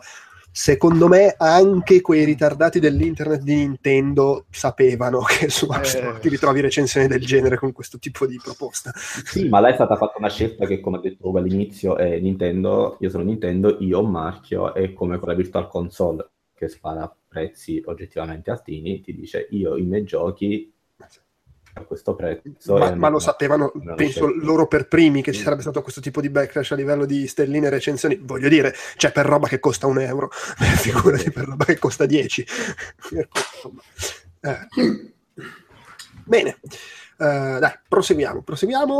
Si è conclusa la scorsa settimana la serie del Batman di Telltale Games, che mi sono giocato tutta, un episodio per volta, e che mi è piaciuta. Forse è la roba di Telltale che mi piace di più dal primo The Walking Dead. Sì. Quanto per affezione a... No, per il perché... Qualità sua. Allora, non è che abbia giocato tantissimo, nel senso che ho giocato a Wolf Among Us, la seconda di The Walking Dead, e basta forse? Sì, mi sa di sì. Però è tipo, quelle le ho trovate altalenantissime, questa magari non c'ha i picchi che c'ha The Walking Dead, però è più o meno tutta di buona qualità. Non è quella roba, madonna che palle sto episodio, che mi è successa per esempio brutalmente con Wolf Among Us, la seconda di The Walking Dead. Comunque, è Batman fatto da Telltale, quindi c'è, nel senso, lo schema di gioco è quello solito, come al solito ci sono un paio di novità sfiziose inventate per l'occasione, cioè, che sono un po' ispirate credo anche agli Arkham, nel senso che hai la visione di Batman che lui utilizza per indagare sulle scene del crimine, trovi gli indizi, li leghi assieme fra di loro, e la usa anche prima di certi combattimenti, decidi, praticamente ti pianifichi i quick time event, tipo a quello gli tiro il lampadario o la tavolata, a quell'altro lo impicco, lo butto dalla finestra, e poi c'hai il quick time event relativo a quello che hai deciso. Nulla di che, sono sempre robe molto lineari da Telltale. Il gioco rimane quello, narrazione, scelte, dialoghi e così via. La cosa, alla fine, la cosa interessante nei giochi del Telltale, bene o male, è la storia, di certo non i quick time event o la grafica che più passano gli anni e più invecchia. La cosa carina che ha, secondo me, questo Batman qua è che, allora, di base ti deve piacere Batman e la scrittura fumettistica, perché è tutto molto sopra le righe, i personaggi che si sparano le pose plastiche, i grandi melodrammoni esistenziali da fumetto. Di buono ha che è molto incentrato su Bruce Wayne, che è una scelta in parte penso dovuta, perché se fai un gioco di Telltale devi farlo che parlano un sacco, e c'è un limite a quanto puoi stare con Batman, e che è una cosa che comunque non si vede tantissimo. In genere c'è una figura che viene un po' trascurata nella storia media di Batman e nei videogiochi, soprattutto di Batman e Bruce Wayne. Qui invece lui c'è molto e comunque gli dà un minimo di freschezza alla cosa. E, in più, è intelligente anche il modo in cui hanno applicato il sistema di scelte solito, perché in pratica cosa hanno fatto? La storia è ambientata all'inizio della carriera di Batman, non si vede la sua nascita, c'è già, però siamo comunque nei primi anni, e molti nemici li si vede nascere, tipo c'è Harvey Dent che non è ancora Due Facce, c'è commissario Gordon che è una sorta di anno 2 rivisitato, diciamo, sì, ecco, una cosa del genere. E la cosa carina è che ci sono due aspetti molto carini nell'aver scelto questa ambientazione, che sulla carta, soprattutto sulle prime, proprio all'inizio del primo episodio, mi faceva l'impressione che era un po', vabbè, minchia, è la 112esima volta che vedo la nascita di Due Facce, la nascita di questa, di quell'altro. In realtà è stato fatto in maniera intelligente per due motivi. Uno è che hanno avuto grande libertà e quindi cambiano molte cose, cioè le caratterizzazioni dei personaggi e anche proprio cose che fanno i personaggi, il destino di alcuni personaggi è completamente diverso da quello che uno che magari ha una conoscenza superficiale dei fumetti, però più o meno sa chi è Due Facce, sa chi è quello, il pinguino e così via, coglie abbastanza di sorpresa su alcune cose, e questa è carina come cosa. E l'altro aspetto è che hanno giocato molto sulla classica cosa di Batman che si crea i suoi nemici, no? Che i vari supercriminali alla fine nascono perché esiste Batman, perché c'è l'emulazione, perché il pazzo vede l'uomo pipistrello e diventa cattivo anche lui, e questa cosa è integrata comunque col fatto che nel gioco tu fai le scelte, e quindi tu stesso, cioè funziona con quella che è poi spesso la cosa più divertente dei giochi Telltale, cioè il modo in cui tu in base alle scelte detti la caratterizzazione del personaggio, i rapporti che hai con i personaggi, un pochino cambi la trama, anche se a grandi linee rimane quella, e questa cosa va a integrarsi proprio con la nascita di alcuni dei suoi cattivi. Cioè, molto della storia è incentrato nel rapporto fra Bruce Wayne e Harvey Dent, e quindi lo sappiamo bene sulla nascita poi di Due Facce, con anche modifiche abbastanza significative, perché per dire, io sono arrivato alla fine della stagione che Due Facce ancora non c'è, ma ho visto che può esserci dal terzo episodio. È molto variabile sta cosa. Non mi sembra uno spoiler dire che Harvey Dent diventerà Due Facce, abbiate pazienza. Quindi è molto carino sotto questo aspetto. Comunque ci sono abbastanza sorprese, nonostante racconti per l'ennesima volta la nascita dei vari nemici di Batman. È bello, solido, fatto bene. Ha un inizio e una fine un po' sgonfi, secondo me, perché all'inizio del primo episodio sembra la solita roba, poi vengono fuori le trovate anche un po' destabilizzanti che hanno avuto nel cambiare la mitologia, tra virgolette, e il finale secondo me è un po' sgonfio, perché purtroppo, essendo Batman, alla fine bisogna menare la gente, solo che menare la gente nel gioco Telltale significa raffica di quick time event, e dopo un po' io mi sono rotto le palle dei quick time event, quindi questa cosa un po' secondo me fa mosciare l'episodio finale, però nel complesso io mi sono divertito, mi è piaciuta. È ovvio, devi avere voglia di giocare a una roba di Batman incentrata sulla narrazione, e quindi non ti deve far cagare la classica narrazione da storia di supereroi molto, molto fumettistica. Non ci si aspetti il Batman di Alan Moore, per capirci. Ti faccio una domanda molto importante. Dimmi. C'è un Alfred a cui vuoi bene? Abbastanza sì, anche se lo stesso, allora, una delle cose fighe, allora lo dico restando molto sul vago, perché appunto non voglio fare spoiler, però è veramente, cioè, è una roba che si vede verso la fine del primo episodio, che oltretutto è gratis, quindi cioè, lo gioca chiunque. Una delle svolte rispetto alla mitologia classica è che i genitori di Bruce Wayne, si scopre appunto verso la fine del primo episodio, che hanno fatto delle marachelle, mettiamola così. Poi figa, quella parte, figa. E andando avanti poi si scopre se effettivamente l'hanno fatte, la gravità eccetera, e comunque Alfred è giocoforza coinvolto nella cosa, perché era il loro maggiordomo, è impossibile che non sapesse. Quindi c'è questa cosa che il rapporto fra loro due è fatto bene, c'è il classico rapporto fra Bruce Wayne e Alfred, ma con questo twist che dice, vabbè però Alfred, porca puttana, me lo potevi dire. Quindi anche questa cosa, devo dire, è molto carina, mi ha sorpreso onestamente, non pensavo mi avrebbe soddisfatto così. E vabbè, poi ovviamente ci sono 2 o 3 semi buttati lì per la seconda stagione, cioè tipo c'è il Joker, si vedeva nei trailer, e non male tra l'altro anche come caratterizzazione visiva, molto classico, però Mark Hamill non è Mark Hamill, e chiaramente con lui fai una scelta che tornerà a romperti le balle nella seconda stagione, quando la faranno, se la faranno, ma do per scontato che la facciano, perché immagino che un gioco su Batman in linea di massima venda bene. Comunque mi è piaciuto, lo consiglio se piace il genere e se piace Batman. Ugo, passiamo dal pipistrellone al topone. Al topone, tenerezza! Topone, allora, sì. Allora, che vogliamo dire? Questi 10 anni. Allora, prima cosa, assolutamente sconsiderati a pensare di farlo uscire su PlayStation 3, da quello che ho visto e giocato io. Perché a parte eventuali... Scusa Ugo, ti devo interrompere un secondo. Dimmi. È perché io ogni tanto torno a vedere la chat su YouTube e non, siccome io poi mi ero sentato, non sono sicuro che ne abbiate parlato. Chiedevano del fatto che Super Mario Run è un gioco always online. Ne avete parlato? No, però tutto sommato anche sti cazzi. Nel senso che... Bene così. Sì, un po' scomoda, se si suca tutti quei dati, sì, in un'ora pare che si mangia 80 mega di traffico all'ora per cambiarsi i punteggi e poi tipo vuol dire che non ci puoi giocare in aereo, per dire. Esattamente. Sì, quello è un po' scomodo. Vaffanculo Nintendo, stronzi. Abbiamo parlato bene fino adesso. Arrogo, casta, sveglia, caffè. Torniamo al topone, dai. Torniamo al topone. Cugino Topocano.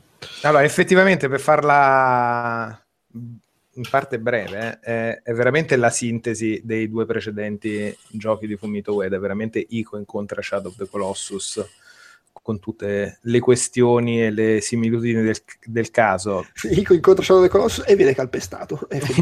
Ma il ragazzino ogni tanto viene calpestato dal topone.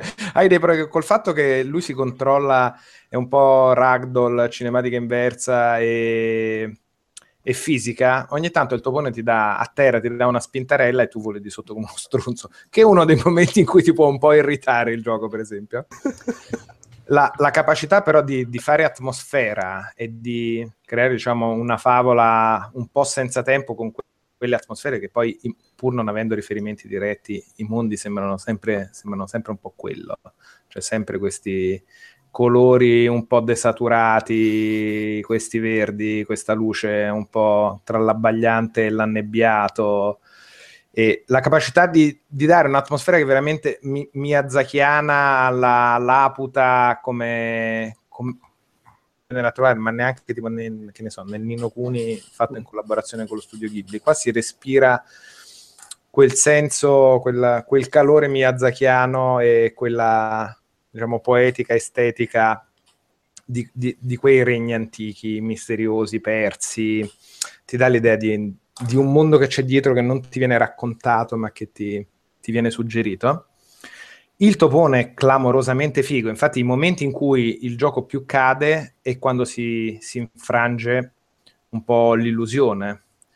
E quindi, non so, il topo non reagisce, il cane topo, il trigo non ti reagisce bene, il trigo ti fa qualcosa di strano, sono i momenti in cui un po' si rompe l'illusione, ma secondo me è veramente una pagliuzza in un risultato clamoroso come qualità, perché è talmente ben fatto il topone, si muove, vive, dialoga, collabora o non collabora, in una maniera è l'animale più credibile nel suo non essere mai esistita una creatura del genere, un grifone del genere, che si sia mai visto in un videogioco. Cioè, tanto poteva essere credibile il cavallo di Shadow of the Colossus, tanto qua questa sensazione è portata all'ennesima potenza, perché è proprio il tuo compagno di viaggio e fa tutte queste cose che chi ha un animale ti scioglie il cuore, perché sono tutte molto riconoscibili, sono tutte molto credibili e molto poco artificiali.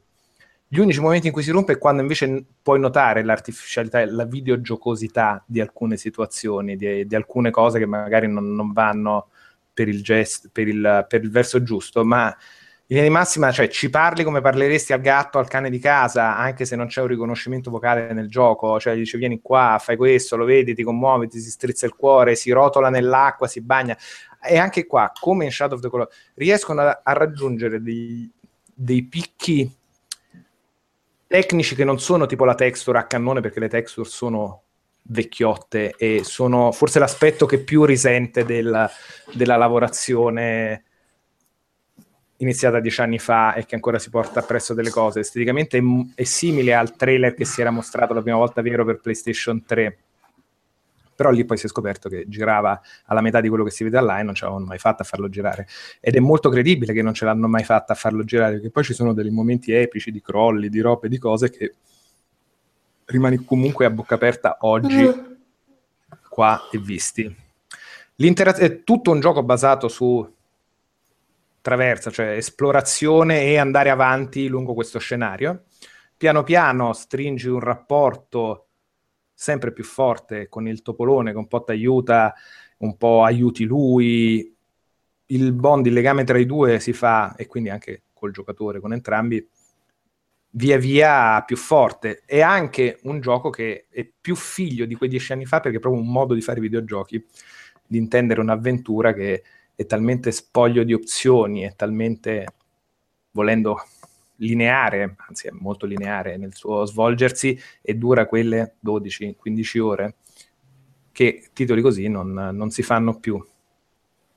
A me è piaciuto da morire, senza scendere nei dettagli, perché poi riesci anche a sorprenderti, dici adesso posso fare questa cosa qua, adesso succede, non mi aspettavo facesse questa cosa. Ci sono dei momenti poi per me che soffro di vertigini, Cioè, il momento che stavo veramente col cuore in mano, ma proprio che non riuscivo a guardare, dicevo, oddio, oddio, adesso cado, no, no, no, il rotto della cuffia, qua ce l'hanno fatta.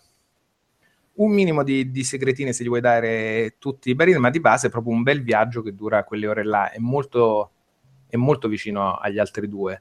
E avevo il terrore che fosse molto più rotto, visti i problemi di sviluppo e produttivo che ho avuto negli anni, e invece mi ha acchiappato molto in fretta, e come ci potevano essere dei momenti...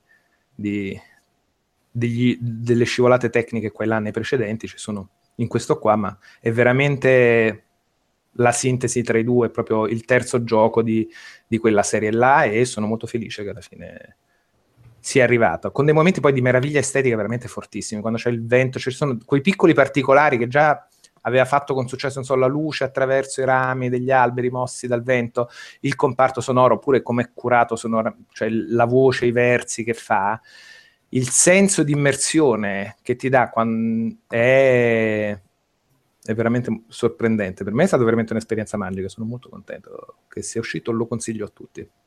Posso farti una domanda molto importante? Certo, certo. Alla fine hai pianto?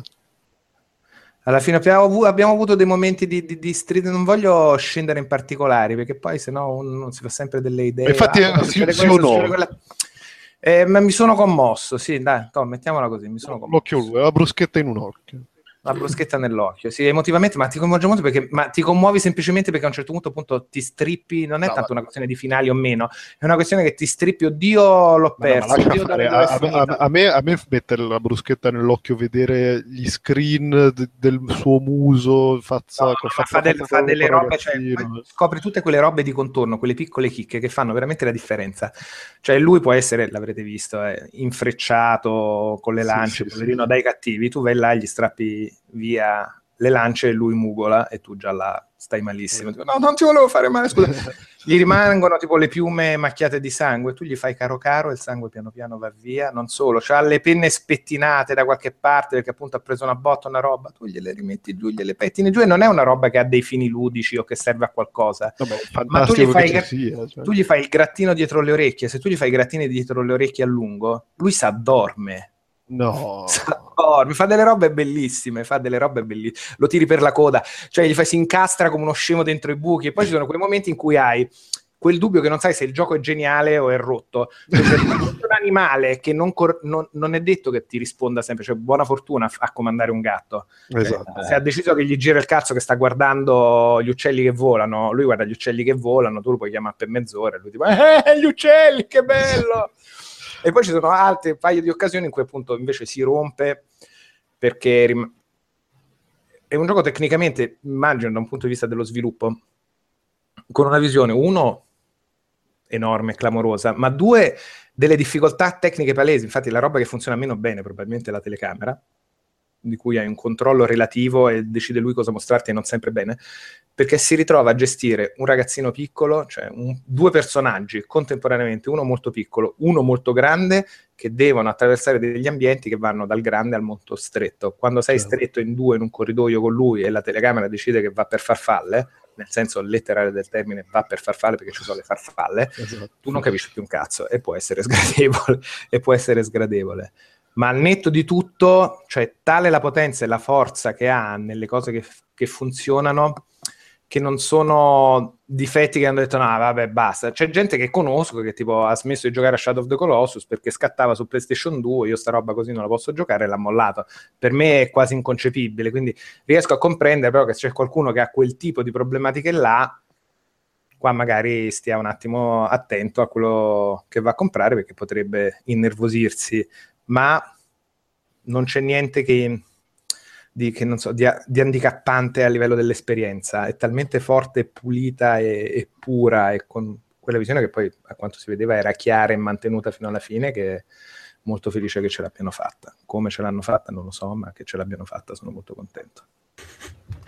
Ce l'hanno fatta perché non ti insonni, ti fanno fare il cazzo. Ma sai...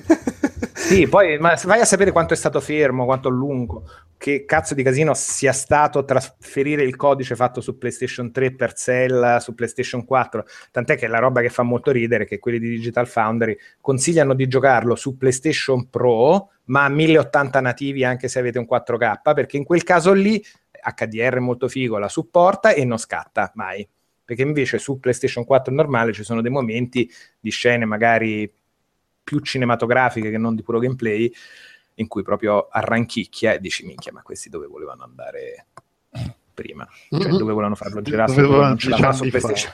Sì, 10 anni fa dove volevano andare, infatti esce fuori che 10 anni fa il primo trailer su PlayStation 3 sì, girava a 12 frame, l'avevano fatto andare lento, grabbando lentamente per poi raddoppiare la velocità per farlo sembrare cristiano, perché probabilmente non si muoveva, tipo blocco di granito proprio. Però io lo voglio con le piume che si muovono tutte bene, poi fa il verso, è tutto animato, c'ha i baffetti, è tutto molto vivo. A livello di animazione è clamoroso, più che il ragazzino che pure magari è bello, cioè delle cose, cioè su quei dettagli là, tipo il ragazzino sta appeso alle catene, se tu lo lasci appeso un po', a un certo punto alterna un braccio all'altro per riposare l'altro braccio. Proprio quelle robine che noti e impazzisci, oppure ti rendi conto che lui, che Trico ogni tanto guarda certe robe e ha un senso che guardi, quindi ti indica anche, si aiutano a vicenda anche da questo punto di vista qua. Molto fastidioso, ecco, una roba che invece mi ha fatto imbestialire, veramente questa. Ogni tanto ti appaiono i prompt a schermo dei comandi, tipo premi X per saltare, premi R1 per aggrapparti. Sì, sì. E non è che c'è un'opzione leva questa merda dal mio schermo, visto che sto vedendo una roba bellissima, no, e continua a fartelo lungo tutta l'avventura in diversi momenti, che è una roba di un fastidio, tipo di uno spoiler, dice, oh, ma mi vuoi mettere l'opzione per disattiva da schermo, non consigliarmi mai un cazzo di niente, per favore? Ma è come questo personaggio si ricorda la tua scelta. Sì. La cosa molto bella rispetto ad Uncharted, che non ha nessun tipo di grappino evidenziato, sottolineato con un glow, perché qui è dove ti devi attaccare. Anche là quello che era fortissimo in Ico, cioè la costruzione di un luogo e di come lo esplori, di come quello che vedi all'inizio a un certo punto ci arrivi, se la montagna di Zelda, là ci potrai arrivare un giorno. Poi ti vedi, vabbè, non è free roaming ovviamente, anzi è molto lineare come esperienza, ma invece non ti guida da quel punto di vista tipo shiny, appenderti qua, però magari ti appare il pulsante, oh, premi X per appenderti, sì. Come tutte le cose fantastiche del mio amico The Last of Us, che cazzo era un corridoio e c'era tutto illuminato. Non divaghiamo su The Last of Us. No. Fra l'altro sulla cosa del come hanno fatto e perché li hanno lasciati fare, piccola parentesi, ho scoperto leggendo il libro sulla storia dei Bitmap Brothers, che Eric Matthews, che era uno dei fondatori dei Bitmap Brothers, è dal 2008 in Sony, dal 2011 è il vicepresidente dei Worldwide Studios. E questo mi fa capire molte cose, perché io ricordo che Bitmap Brothers a un certo punto hanno detto facciamo Z, e ci hanno messo tipo 6 anni e hanno pubblicato altri 3 giochi intanto. Se c'è lui vicepresidente in Sony, ok, qualcosa torna. Cioè, 6 anni in un periodo in cui i giochi li facevi anche in un anno. questa puntualizzazione va bene. Giuseppe, Tyranny. Non farmi un... no, perché non è facile parlare. Perché? Allora, perché... Ti faccio il questionario. Dai. Allora, perché Tyranny, GDR... È quello nuovo di Obsidian, giusto? Di Obsidian. Okay, il primo gioco di Obsidian senza vellone, tra l'altro. Senza Crispisellone, ok. Esatto. Che aveva due robe che mi sono rimaste impresse in testa, di cui si parlava un sacco. Uno, il fatto che hanno messo l'auto-leveling dei nemici, giusto? Sì. Ok. È una merda? Nel senso, non è una roba un po' strana per essere il gioco di ruolo classico, isometrico? Perciò è difficile parlarne, perché... esteticamente è molto classico, ha certe meccaniche molto classiche se non vecchie, e in tante cose è molto poco classico. Vedi. Quindi perciò ho dato i famosi. Perché poi c'è due cose su quella, è il fatto che tu sei cioè inizia il gioco che tu sei il male ha vinto e tu sei il cattivo. All'inizio sei tipo Link Scorpio dei giochi di ruolo, cioè sei uno stronzone dentro, anche se vuoi fare... il dolce, ma in realtà sei proprio un grande stronzo, cioè, ma proprio nei primi 15 minuti puoi scegliere, una delle primissime scelte è: a questa persona la metto in prigione o gli mozzo qualche arto? Mozzi qualche arto, dopo un po' lo ritrovi appeso a un palo e puoi decidere se L'opzione buona è ucciderlo sul momento, l'opzione cattiva è tipo farlo mangiare ai corvi, così, perché ti pare bello. È il menant dei giochi di ruolo. Sì, e tu lo fai mangiare ai corvi, ovviamente. Beh, certo. Bello così. No, poi fino a un certo punto, perché poi essendo tutto grafica alla quasi Baldur's Gate 2, non è che vedi chissà che, vedi solo questi omini dall'alto che ogni tanto cadono a terra e pozze di sangue. Allora, Tyranny, è bello strano da parlarne, perché il progetto a volte palesa la sua natura di essere quasi un side project di Pillars of Eternity, che uscì credo l'anno scorso, è uscito Pillars of Eternity o 2 anni fa, non ricordo. No, già di più. No, non era l'anno scorso. Era pensato l'anno scorso, perché Tyranny lo annunciarono sì, siamo alla fine del 2016, quindi tecnicamente può anche darsi che siano 2 anni quasi. No, ma guarda che Tyranny l'hanno annunciato alla GDC di quest'anno, e marzo 2015 era appena uscito. Ah, 1 anno e mezzo allora. Un anno e mezzo. Madonna. Forse perché è uscita la seconda espansione, è uscita quest'anno, per cui... Sì, c'è la parte 2. Allora, ne ha parlato come se fosse il miglior RPG classico dai tempi di Baldur's Gate 2, chi ne ha parlato come la più grande ciofeca del mondo. Io mi ricordo esattamente a metà, con il classico bello ma non bellissimo, quindi si inizia subito direttissimo rispetto a Pillars of Eternity.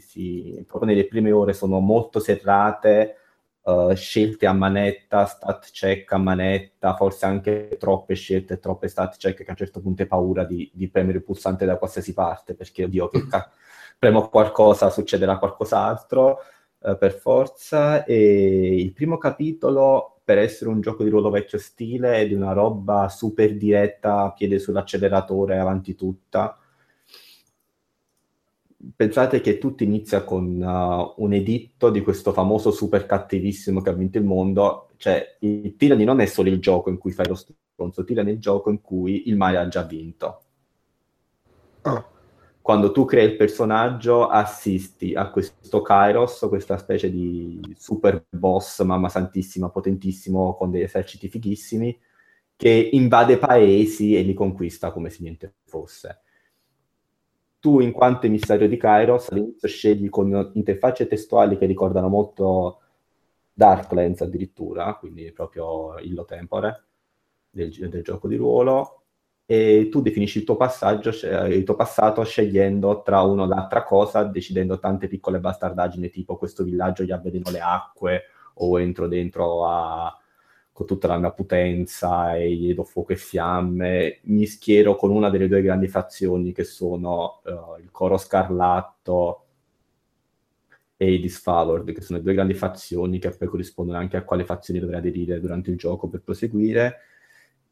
Direttissima, in un giro di un quarto d'ora definisci come tu hai conquistato queste città nell'anno prima che porta Kairos al potere, e tu dopo inizi come questo arconte, emissario della volontà di Kairos, e come suo emissario tu decidi bello e cattivo tempo in giro per la mappa. C'è questo editto in cui Kairos, che tu hai il potere di evocare degli editti sono delle particolari magie potentissime che dicono ehi, se entro 8 giorni non succede questa cosa, finisce il mondo. 8 giorni di tempo per completare questa quest, questo task, se no è game over, è proprio tassativo, inequivocabile. Quindi tutto procede drittissimo, e ovviamente c'è un po' quello che poi sarà il ritmo del gioco che continua, nel senso incedi meno in sub quest perché hai paura che poi non ce la fai col tempo, non dormi, perché qua come nei vecchi Baldur's Gate dormendo recuperi l'utilizzo di alcune magie, o curi la salute, ti curi dalle ferite, e prosegui dritto per dritto fino a quando alla fine del primo capitolo succede scelta che sostanzialmente determina con quale delle due grandi fazioni ti schieri. Da lì in poi il gioco cambia un po' pelle, ovvero il ritmo diventa molto più blando, molto più da RPG vecchia scuola, puoi incedere in tantissime subquest più o meno belle, puoi esplorare con molta più libertà e con molta più calma, puoi abusare della meccanica del riposo per curarti le ferite, perché tanto non ci stanno pieditti, quindi tranquillo, posso dormire. Cominciano a spuntare molti più combattimenti. Uno dei difetti citati dai detrattori è sì, ok, tante belle scelte e conseguenze, ma alla fine si combatte soltanto, e in effetti i combattimenti sono preponderanti. Diciamo che la gente ogni volta da Obsidian si aspetta il nuovo Planescape Torment. Ovviamente puntualmente non è così, dai, in Pillars of Eternity c'erano tantissimi combattimenti, qui molti di più, e cominciano a nonostante le prime ore ti innamori di questo gioco di ruolo vecchio ma decisamente diretto rispetto al passato, poi comincia a notare qualche magagna, tipo un sistema di combattimento forse troppo semplicistico, ancorato al passato, dei dungeon davvero tremendi, ma veramente bruttissimi, roba che sembra quasi amatoriale, certi dungeon, di quanto sono brutti e stanti. Un writing dei dialoghi a volte un po' da enciclopedia, sai che poiché ti devono spiegare questo nuovo setting, parte lo spiegone da Super Quark, però poi dopo sa anche farsi apprezzare con alcuni companion, che sono pochi in realtà, i companion sono tipo 5, 6, non tantissimi, apprezzabili, un sistema di magie fighissimo. Le magie sono sostanzialmente come delle frasi, ovvero hanno un soggetto che sarebbe tipo fuoco, acqua, gelo, porte varie roba del genere, poi c'è un verbo che determina se tipo sarà una magia di debuff, una magia di, diciamo, l'effetto che fa la magia, e poi ci sono i vari complementi, qui li chiamano accenti, che determinano che la distanza, cioè la giocazione della magia, se è una magia d'aria, se è conica, se invece è una palla. È invece tutto molto carino come si determinano le magie e come si formano. Niente, è così, è un buon gioco di ruolo, ti diverte, no, non è quel capolavoro mondiale che secondo me molti hanno gridato, ha un bel po' di difettucci, un bel po' di cose che vanno storte, delle varie tante scelte che all'inizio sembrano fortissime, tante stat check che in realtà sono molto accessorie, che non cambia il vero corso del gioco. È davvero lineare, molto lineare. A volte semplicemente la variabile è utilizzo quella scala piuttosto che sfondo il muro, però si lascia giocare, funziona, è divertente. Io personalmente ho preferito il respiro più ampio e ancora un po' più oscuro di Pillars of Eternity, tutto sommato. Spero soltanto che, anche se non è Obsidian, penso che sia in Exile, il prossimo Torment, quello che è annunciato su Kickstarter, finanziato in Illo Tempore, sia un po' più una rottura rispetto a comunque due giochi che, sì, ok, il bello spirito di una volta, però ce l'hanno più o meno tutti, lo posso trovare su GOG. È proprio un trionfo di entusiasmo per questo Tyranny. Mi è piaciuto, però mi ha anche un po' deluso. Cioè... ma no, sì, è esattamente quello che hai espresso anche col tono di voce. Sei partito e poi piano piano ti sei ammoderato mentre ne parlavi. No, inizialmente le prime ore con gli altri amici che giocavano dicevano: ma che cazzo di figata è, mondiale, fantastico, oddio, ma Pillars of Eternity era una cagatella in confronto. E poi, sì, bello, però... È come quando conosci una bella tipa, il primo giorno fai, dai, no, è fantastico, è l'amore della vita. E poi si rivela una psicopatica. Vabbè, ma non... Ti ritrovi in un posto che ti mancava un rifine e poi dici, Tyranny, questo amore tiranno. Va bene, allora, segnalandovi così una parentesi, mi è spuntata davanti, ve lo dico anche perché ne sto approfittando, che se avete Android, su Amazon Underground ci sono Deus Ex Go e Lara Croft Go gratis, sì. Mentre su iOS, cioè negli store normali, sono solo in saldo, non sono gratis. Sì, ieri c'era Pac-Man Championship Edition, vedi, per esempio. E il 22 arriva anche Hitman Go, così lo dico. Stefano, tu sei tipo l'unica persona che ho visto parlare di Steep come se fosse il secondo avvento della Madonna. Colpevole. Tra l'altro sono molto triste di essere il voto più alto su Metacritic. Ma veramente, cioè, lo dico, è tipo la prima cosa che dico quando parlo di Steep con la gente. Qualcuno lo è sempre, eh. Lo so, ma il fatto di essere spesso io, lo sono io. Il fatto di esserlo io mi indispone formalmente, ma... no, vedi, che poi in realtà però secondo me non... il dilemma però qua è: ti indispone perché sei tu o ti indispone perché gli altri non l'hanno capito come te? In generale mi indispone sempre essere al centro dell'attenzione, quindi il fatto che ci sia il mio voto in cima ai voti di Metacritic di una roba mi dà fastidio. Ma tranquillo, non ti si caga nessuno. Hai rubato le parole di bocca, ma mi sembrava sprecare i fianchi. Difatti, mi rendo conto che ma poi è una sega mentale formale, poi in realtà, ma soprattutto perché è una fama da mantenere, diciamo. No, esatto. Perché si deve far perdonare il voto a The Last of Us. Vaffanculo con la merda di The Last of Us. No, comunque continuano a non capire un cazzo di videogiochi. Confirmed. Esattamente. No, però in realtà, parlando di cose serie, di cose di cui magari interessano più a qualcuno, Steep in realtà è molto bello, nel senso che è veramente figo, e nonostante faccia di tutto all'inizio per prenderti a schiaffi e per farti dire: ma che cazzo sto giocando? Ma perché cos'è sta roba? Non sa né carne e pesce.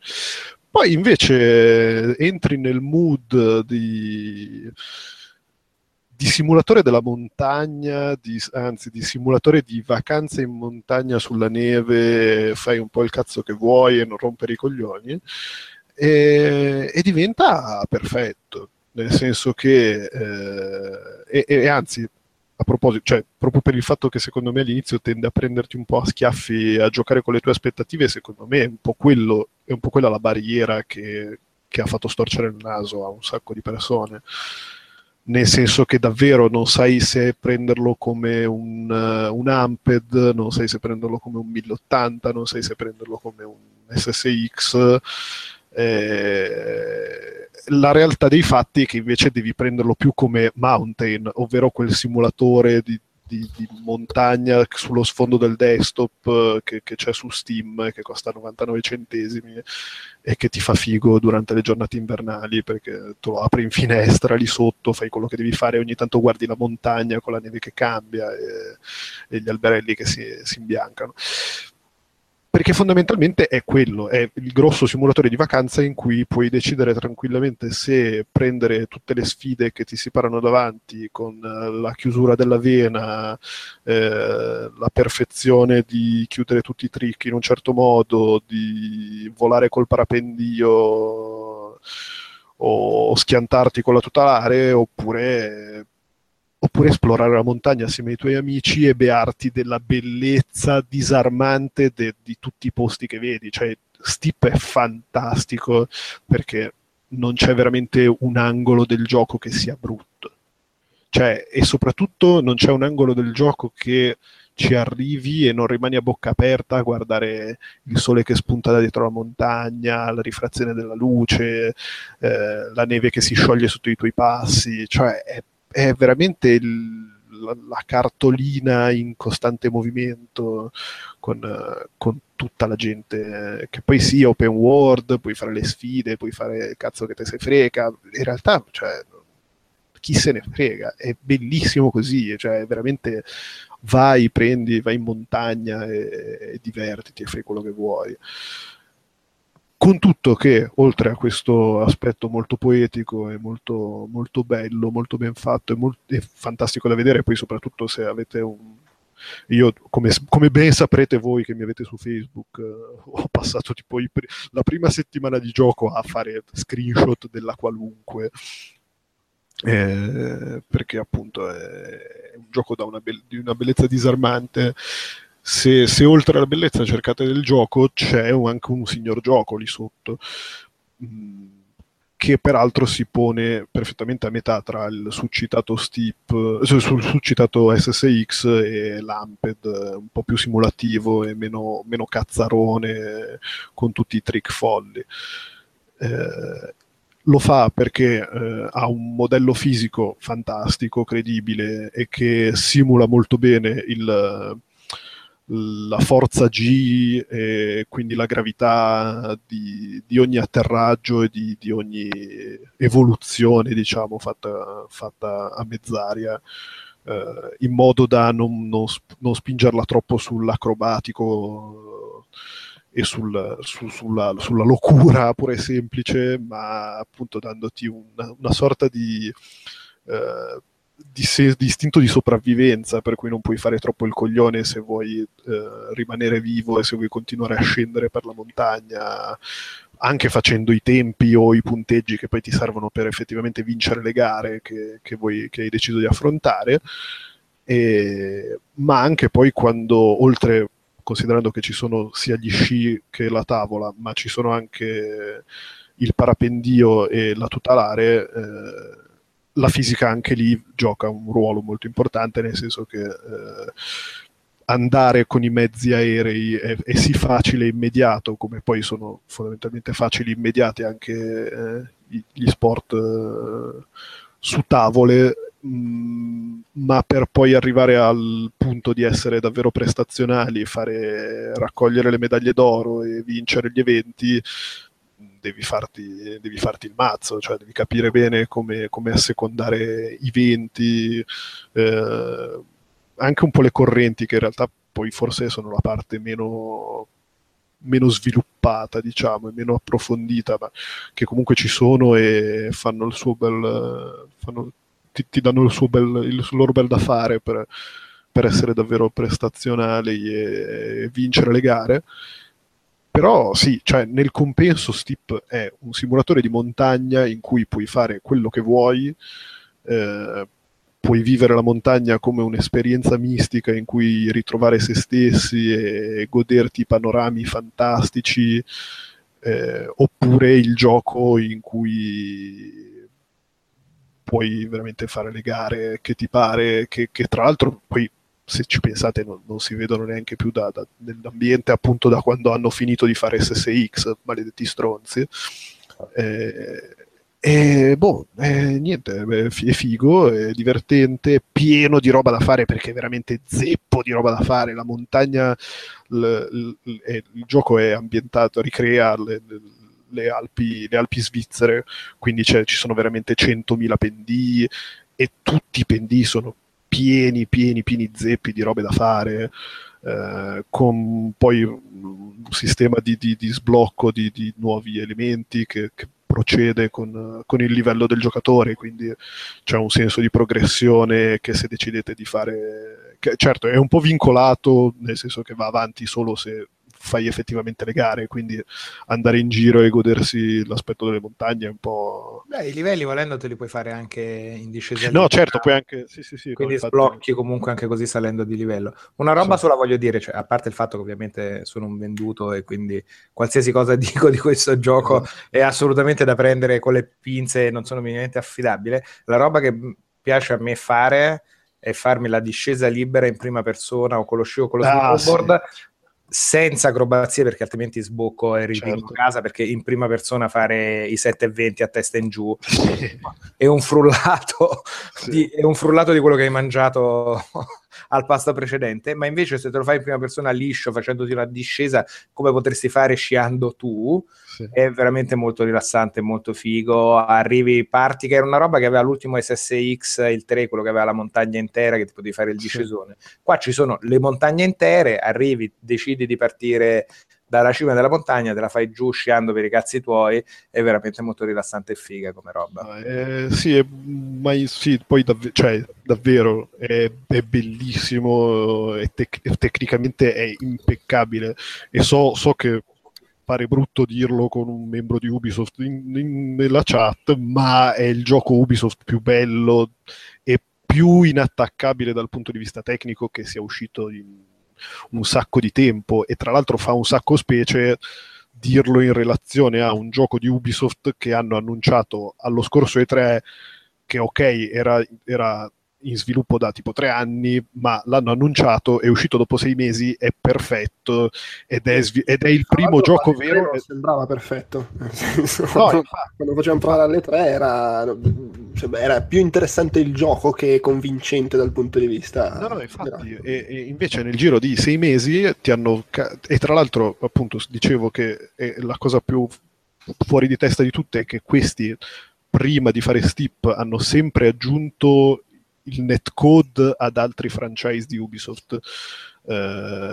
non hanno mai fatto un gioco vero dall'inizio alla fine, e la prima roba che fanno, ok, l'hanno sviluppata prima di annunciarla, l'hanno annunciata, dopo 6 mesi esce ed è inattaccabile ed è bella di una bellezza rara, cioè bella che veramente ti perdi, ti fermi un attimo a guardare gli scorci e ti cala la mascella perché non ci credi. È uno dei giochi per cui vorrei avere un televisore HDR, guarda. Sì, è veramente figo, c'ha un sacco di contenuti veramente a strafo, cioè non è inquantificabile quella mole di contenuti che c'ha dentro, è divertente perché poi ci puoi giocare veramente in tutti i modi che ti pare, con gli sci e gli snowboard hanno 2 sensazioni completamente diverse, e ovviamente non vi sto a dire cosa cambia dal parapendio alla tutelare, e poi vabbè, con il Season Pass aggiungeranno anche un'altra metà la metà di 1000 di altre modalità di approcci diversi, tipo lo slittino, il base jump, sala madonna cos'altro, cioè è veramente figo, è veramente bello, e c'ha dei momenti che non ti aspetteresti dal titolo sportivo di Ubisoft, che è quella la cosa più sensazionale di tutte, secondo me. Altra chicca divertente, che non mi capitava quella sensazione di dolore fisico dai tempi dei vecchi Tony Hawk, pur essendo giochi completamente diversi, ma qua ti dà l'impatto in G quando ti schianti, e ci sono dei momenti che fai tipo la discesa con la tutelare nella gola con tutte le rocce, che ti spetasci e senti veramente un dolore fisico, e vedi 30 G di impatto, spalmato come la marmellata sul toast. Complimenti. Sì. No, ma infatti guarda, ripeto, poi come hanno ricreato appunto questo modello che non è troppo arcade, ma non è neanche troppo simulativo, ma comunque devi stare attento a fare le cose fatte bene, se non vuoi finire spappolato. Cioè veramente io l'ho trovato un progetto assolutamente quadrato bello e completo e inattaccabile sotto tutti i punti di vista, quindi tutto sommato sti cazzi che gli ho dato il voto più alto su Metacritic, perché veramente se lo merita. Così ti voglio. Ma sì, secondo me sì, è una sleeper hit di questo inverno, e anzi mi dispiace che probabilmente farà la fine di Titanfall 2 e tutti gli altri stronzi che sono usciti 15 giorni fa. Quindi è solo sleeper e non è hit. No, infatti. Però è sleeper, va bene.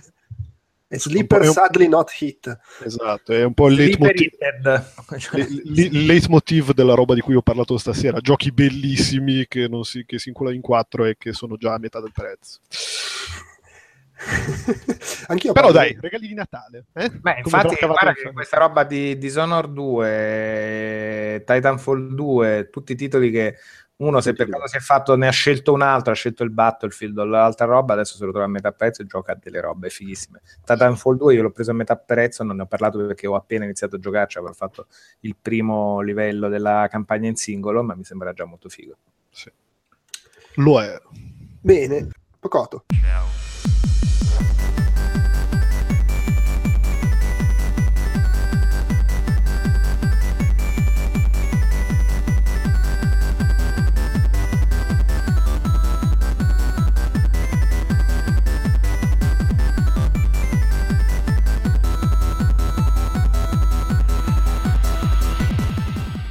Bene, benissimo.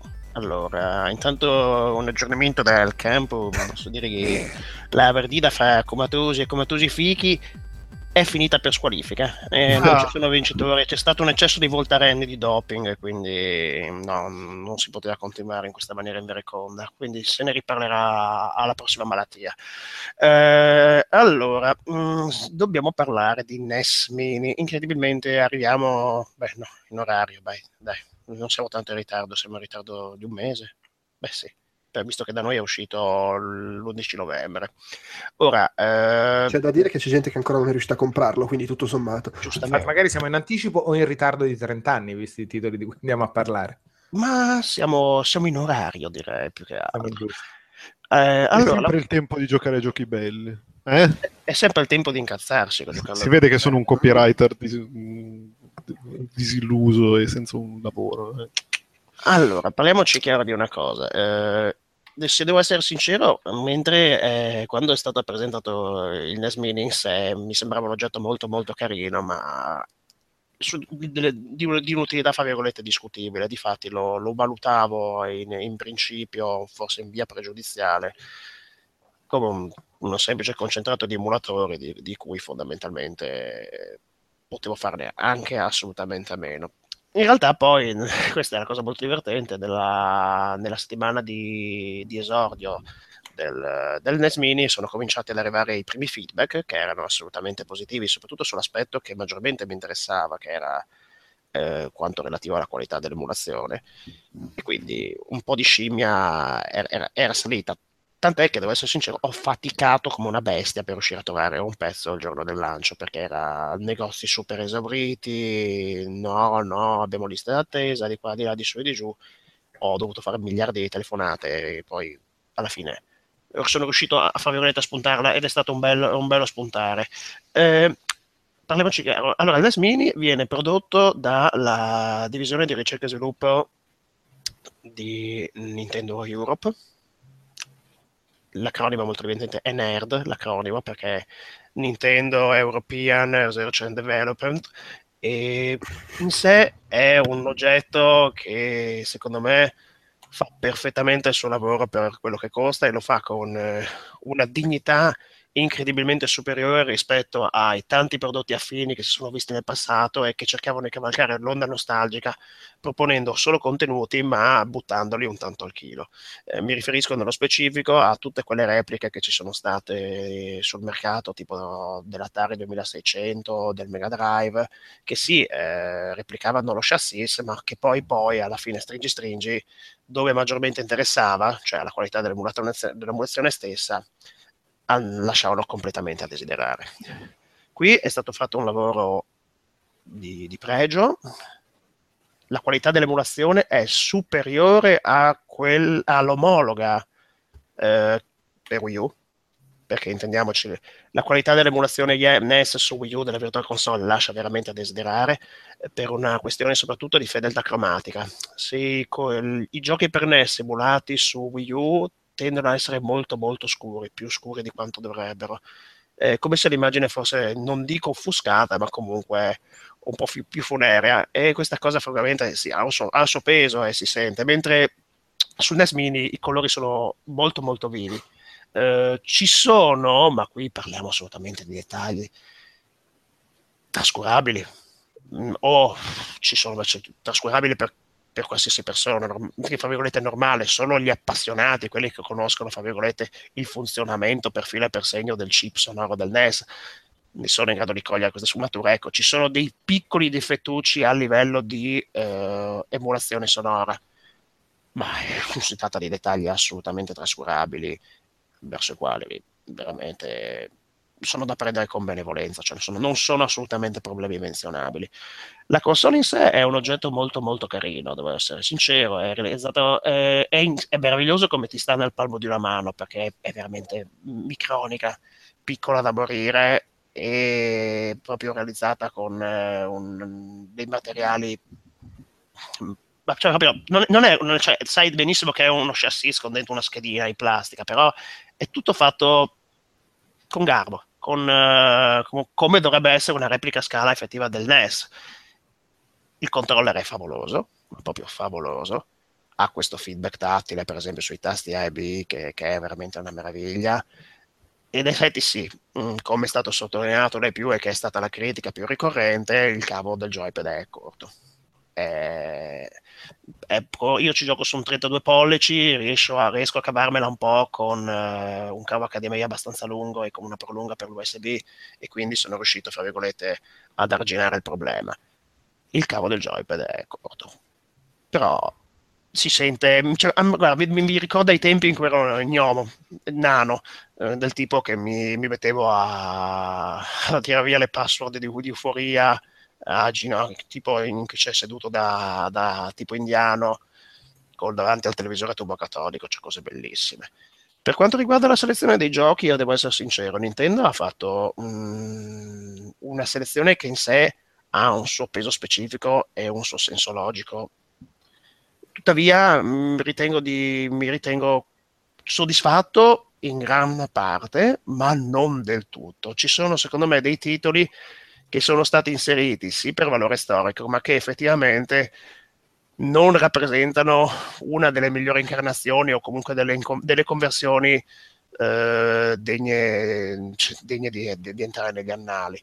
Mi riferisco, tanto nello specifico, alla conversione di Bubble Bubble, che è sì dignitosa, dignitosissima, ma che sfarfalla veramente all'inverosimile a causa dei classici problemi del NES, che va in crisi quando ci sono troppi sprite sullo schermo.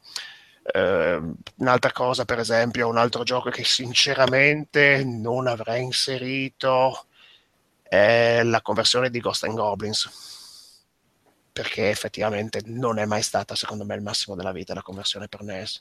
Io ho sempre amato molto anche il Donkey Kong, a cui manca una schermata. Sì, ecco, Donkey Kong ha il suo valore storico, effettivamente, però gli manca una schermata. Sai cos'è forse anche? Che probabilmente questa è anche una serie di giochi scelta in base alla popolarità negli Stati Uniti. Anzi, ha fatto benissimo. Fermo restando che sì, questa cosa poi è andata a nostro vantaggio, perché per una volta ci siamo beccati le conversioni a 60 fotogrammi al secondo, a 60 Hz, e non i giochi rallentati. Sì, sarebbe stato assolutamente improponibile nell'anno 2016 ritrovarsi con le versioni non letterbox, ma sia con le bande nere e coi giochi lenti come non mai. Sì, per esempio nell'elenco troviamo Galaga ha un suo valore storico e quindi è giusto che ci sia. Hanno messo Double Dragon 2 e lo capisco perché, ma io per esempio se dovessi scegliere un picchiaduro a scorrimento su NES sarei andato a pescare Mighty Final Fight, ma in quanti lo conoscono effettivamente il pubblico, o River City Ransom, che vabbè è un must, però effettivamente non è questo nome spendibile fra il grande pubblico. È chiaro, soprattutto il grande pubblico occidentale. Poi c'è la grande tragedia di Castlevania 2, che era tradotto male, quindi non si capiva che cacchio dovevi fare. Beh, ma credo che la traduzione di Castlevania 2 sia sempre la stessa, non credo che sia. Sì, hanno conservato la traduzione, lo capisco perché hanno fatto solo l'emulazione e fine, però quindi permane il problema che nella versione occidentale ci sono degli errori di traduzione. Ma ci sono dei dialoghi che si capiscono, ad essere sincero, fin dove ho ripreso il discorso si riesce anche ad andare abbastanza avanti. Non è, ecco, a voler essere sincero, non è quel mostro di bruttezza che poi a partire dal 2006 internet ha dipinto. Faccio riferimento al celebre, credo che sia o il primo o uno dei primissimi video di quello che al tempo era l'Angry Nintendo Nerd, oggi Angry Video Game Nerd, che si era scagliato contro Castlevania 2 demolendolo in pochi minuti. È effettivamente, nell'ambito e nell'equilibrio della trilogia, il capitolo più debole, ed è rispetto al primo un sperimentale, ma a casaccio. È il ciclo, con quel ciclo fastidiosissimo giorno-notte, che è un'idea meravigliosa in sé, ma è che veramente ha dei tempi morti e delle pause da spararsi nei coglioni, che è una cosa che non si fa.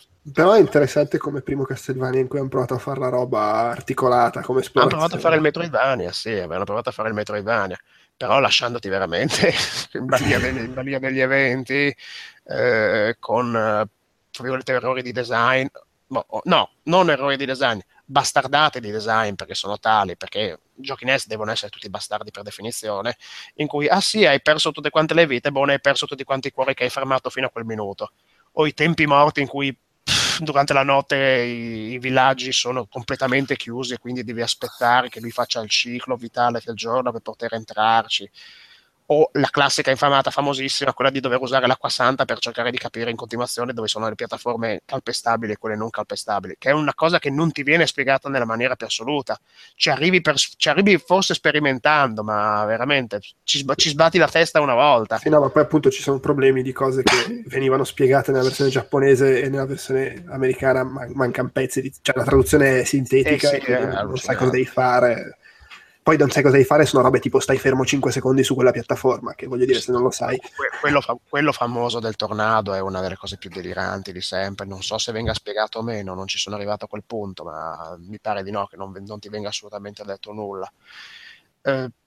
Poi, buono, ecco, forse avrei anche messo il terzo capitolo di Castlevania, giusto per completare il trittico, e forse avrei messo anche Mega Man 3, ma... condivido la scelta del 2 perché effettivamente è forse il capitolo che ha fatto maggiormente breccia nel cuore del pubblico, anche se veramente se tu vai a chiedere a qualche veterano dell'epoca NES qual è il suo Mega Man preferito, il 2 e il 3 sono assolutamente in ballo per motivi diversi. Per inciso, Mega Man 2 ne avevate accennato prima, a parte che da noi, essendo la versione americana, c'è il selettore di difficoltà che mi pare sia assente la versione giapponese, tanto per dirne una, e al normal è di una facilità ridicola, mentre al livello di difficoltà più alto devi sputare sangue e pallini, come mi sono infognato in questo periodo, mi sto infognando con Kid Icarus, e mamma mia, ceffoni che volano da una parte all'altra, è un gioco veramente infame, intendo a livello di difficoltà e non a livello di qualità, c'è uno che proprio ti prende a calci soltanto per il gusto veramente di farlo. Di buono, ecco, non di buono, però... ma sì, diciamo pure, siamo viziati a questo punto. Di buono Nintendo ha avuto la lungimiranza di inserire 4 save state per ogni gioco, che sono utilizzabili a piacimento, richiamando l'interfaccia utente che è presente sul tasto reset della console, e questo, fra virgolette, mitiga un po' qualche problema. Primo fra tutti, quello di doversi completare Super Mario Bros. 3 in una sola sessione, come si doveva fare su NES. Per forza, la gente utilizzava i fischietti, perché che poi Mario Bros. 3, oltre a essere difficile, è lunghissimo, ma proprio lungo. Secondo me è più lungo di Super Mario World a livello di difficoltà. Cioè, adesso non vorrei quantificare i livelli, ma quelli di Super Mario Bros. 3 sono a dei picchi di difficoltà che veramente criminali. Come Zelda 2 o altro.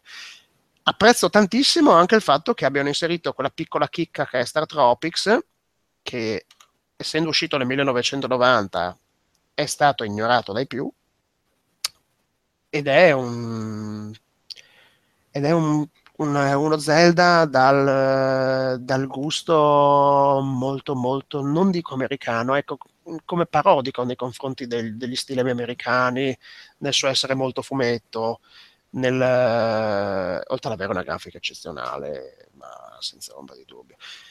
Quello che mi piace del NES Mini, oltre a questo discorso, ora non mi metterò a analizzare tutti quanti i giochi presenti nella lista, perché sarebbe inutile, li conoscete, è il fatto che è corroborante, cioè proprio è veramente piacevole per ritagliarsi del tempo con quella piccola consolina, attaccarla al televisore e dedicartici, bestemmiare, perdere polpastrelli, insultare il mondo.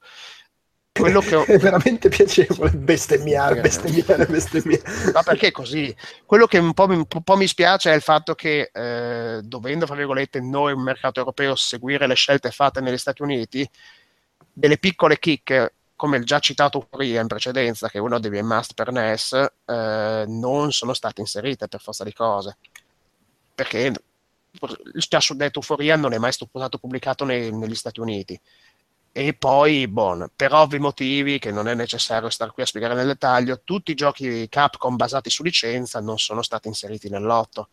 So che molte persone con un pizzico di malinconia si sono lamentate dell'assenza di DuckTales, tanto quanto soprattutto del secondo, dei giochi delle Turtles firmati Konami, ma purtroppo immagino che riuscire a mettere a posto, riuscire a trovare la quadra fra tutti quanti i diritti e i legittimi proprietari sia al momento piuttosto complicato, quindi suppongo che l'eventuale operazione sia stata abbandonata in corso d'opera o non sia mai stata tentata.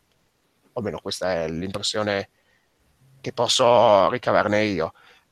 Ora, il discorso, tanto per andare in conclusione, c'è qualcuno che vi dirà tutta la vita che il NES Mini non ha senso, che vi state facendo fregare come al solito da Nintendo, bla bla bla bla bla bla, e che il Raspberry 3 fa le stesse cose, le fa meglio, ma chi cazzo se ne strancula, ma veramente, ma chi cazzo se ne fotte, lo sappiamo, ma non è, cioè voglio dire, Raspberry implica sbattersi, andare a cercarsi l'emulatore, informarsi, installarlo, fare tutta quanta una serie di trafile, per cui una persona non vuole essere portata, assolutamente non ha voglia.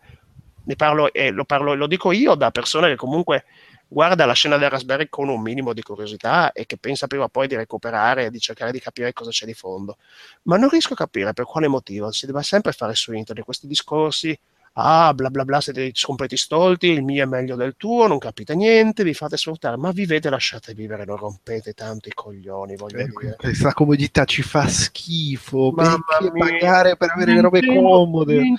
Nintendo vi ruba i soldi. Vabbè, ma quello è vero, ma paradossalmente lo stai dicendo della cosa più economica. Ma poi prima. Nintendo vi ruba i soldi, detto da chi ruba le ROM, poi alla fine, a meno che non abbia il cartuccio originale, sì, ma è che mi sembra proprio che come prodotto, come nasce, la cosa positiva che dice Pocoto è che, a parte giustamente la comodità, l'oggettino, l'oggetto nostalgico che è lo scatolotto che ti compri e quella roba là, a parte il cavo corto a zero sbatta che ti permette di rivivere quel ricordo là, se eri interessato a farti già gli emulatori con Raspberry, so anni che c'hai già quei giochi in 280 versioni su MAME, non è quello il punto è proprio offrire una roba del genere che possa andare su quel mercato per quel tipo di ricordo, proprio la classica strennina natalizia ciccinna per quello che non ci gioca da 30 anni e c'è il ricordo, lo scatolettino, l'oggetto fisico, soprattutto è buono che in tutto questo l'emulazione, la roba sia curata e sia fatta bene, cioè che venga presentata bene, che non sia la roba tirata via a cazzo di cane, no. Magari sul microfiltro che puoi abilitare in quel particolare emulatore col televisore con quella millisecondo in meno, allora è meglio, è tutto un altro discorso ed è tutto un altro tipo di pubblico. Fermo restando che appunto il NES Mini a livello di lag io non l'ho notato, si gioca veramente in maniera più che fluida e che i filtri che hanno inserito dentro a livello visivo, io uso quello che è spalmato, uso la via di mezzo, non uso il filtro CRT perché lo trovo veramente posticcio, con quell'immagine finta, distorta, finto tutto quanto. Non uso il 4/3, cioè la precisione al pixel perché mi occupa troppo poco spazio nel televisore, preferisco la via di mezzo che effettivamente non è precisissima al pixel, per esempio se voi andate a guardare le barre di energia di Ninja Gaiden non sono tutte quante a livello, ma sono proprio veramente dettagli assolutamente trascurabili. I puristi, parliamoci chiaro, se proprio vogliono giocare col NES, se a loro piace il suono riprodotto dal chip del NES, si comprano i cartuccioni, si fanno il collezionismo, si comprano i modelli con la moda HDMI e giocano con la cartuccia originale, ed è giusto che lo facciano se proprio vogliono sentire la differenza, ma è altrettanto corretto che non abbiano un atteggiamento di superiorità all'urlo di non capite niente, siete dei plebei, la massa sì, tanto quelli che lo comprano in quel modo là se ne fottono proprio di quello che dicono, sì, sparati nell'angolo dell'internet, no perché sì vabbè bravo, sì noi siamo la master race, niente. Fermo restando che poi se vogliamo guardare il lato economico, andatevi voi a recuperare un NES vecchio, un NES originale, andate a recuperare tutti i giochi presenti da lista, ditemi se spendete €60, risposta, neanche se vi mettete a piangere in ginocchio. No, ma in genere quelli sono quelli che hanno le ROM e hanno... No, ma io ho pagato zero e c'ho il catalogo intero per NES. E soprattutto voglio vedervi sul NES originale se vi esce con la pulizia dell'HDMI. Sì, infatti se al massimo hanno l'everdrive, se proprio va tutto bene. Sì. Anche proprio sul discorso dell'everdrive, figurati. Lì, sono due modi diversi di vivere l'emulazione. Sì, il punto di vantaggio importante è appunto, come dicevi giustamente... Senza nulla togliere a Raspberry... Non ne facciamo una questione di superiorità o di furbizia o di il mio è meglio del tuo. Benissimo, non volete dare soldi a Nintendo, siete tranquillamente perdonati, ma non per questo mettetevi a denigrare un prodotto che di per sé sfrutta sì un'onda nostalgica, ma non lo fa per capitalizzare o non lo fa senza anima, senza cuore. Lo fa veramente toccando le giuste corde. E io conosco tantissimi giocatori che hanno appeso il joypad da una vita, ma che hanno appena saputo di questa cosa del NES Mini, ricordandosi i tempi in cui erano adolescenti, hanno voluto salirci subito subito addosso. È la capsula del tempo comoda che attacchi con un cavo e ciao. Cosa succederà in futuro? Beh, io in futuro mi aspetto. Io sul Super Famicom, questo non l'ho preso, ma sul Super NES Mini credo che sarà Day One, lo prenoterò. Lì sai cosa sono terrorizzato? Perché in realtà su NES questa libreria di giochi ha senso. Su Super NES di giochi fighi ne sono usciti veramente tantissimi, con tutto il giga supporto, terze parti e lo sviluppo che aveva raggiunto quel tipo di livello, perché poi su NES c'era veramente tanta parte. Soprattutto di giochi fighi che rimangono fighi ancora oggi. Esattamente. E, no, ma poi soprattutto fra quelli più elaborati, perché obiettivamente dei giochi del NES, quelli che forse ha più senso recuperare oggi sono quelli più semplici, tipo a prescindere poi dalla qualità della conversione, roba tipo Bubble. Sì. Magari ha meno senso Final Fantasy 1. Su Super NES anche i giochi più elaborati, perlomeno i migliori, possono avere molto senso ancora oggi, tipo Super Metroid, per dire. Beh, se tu prendi semplicemente la roba fatta in house da Nintendo, hai tipo... Hai già riempito, io spero che allargano la libreria dentro, perché ne voglio veramente troppi, cioè qualsiasi assenza, per avere lo stesso numero di giochi sarebbe una classifica della top molto dolorosa, perché sicuramente vedrebbe cadere un sacco di titoli che invece ci vorrei sopra. Togliendo Mario Stars dall'equazione per ovvi motivi, perché conta uno, quello no, come no, quello lo voglio dare uno. Ma ce l'ho Slevers, non riuscirei mai a toglierlo in effetti, vabbè, non so se potrebbe aver senso, soltanto facendo Mario World, Zelda 3, Super Metroid, Pilot Wings, F-Zero e Mario Kart sì, Yoshi Island, ne hai già fatti 7 secchi. E poi non ci vuoi mettere. Non ci vuoi mettere il Super Punch Out. E un Actraiser là? Non ci vuoi mettere. Poi ci metti Scontra 3, ci metti Castlevania 4, ci metti Demon's Crest. Mamma mia, ce ne puoi mettere veramente troppi. Poi una volta che inizi a tirare dentro roba con conoscendoli, visto che non c'è più il problema delle ROM, dei giochi PAL non usciti nel nostro mercato, potresti tranquillamente metterci Super Mario RPG, Secret of Mana, Final Warriors, Final Fantasy, un po' fottere così assegnate. Cioè proprio non finiresti più di farla, sai? Proprio nella maniera, una versione giapponese potrebbe avere delle chicche non indifferenti, devo essere sincero. Penso a un Front Mission mai uscito qui, quindi non la faranno perché non sapranno che giochi metterci, quindi non la faranno mai. Allora, se tu dovessi Sunset Riders,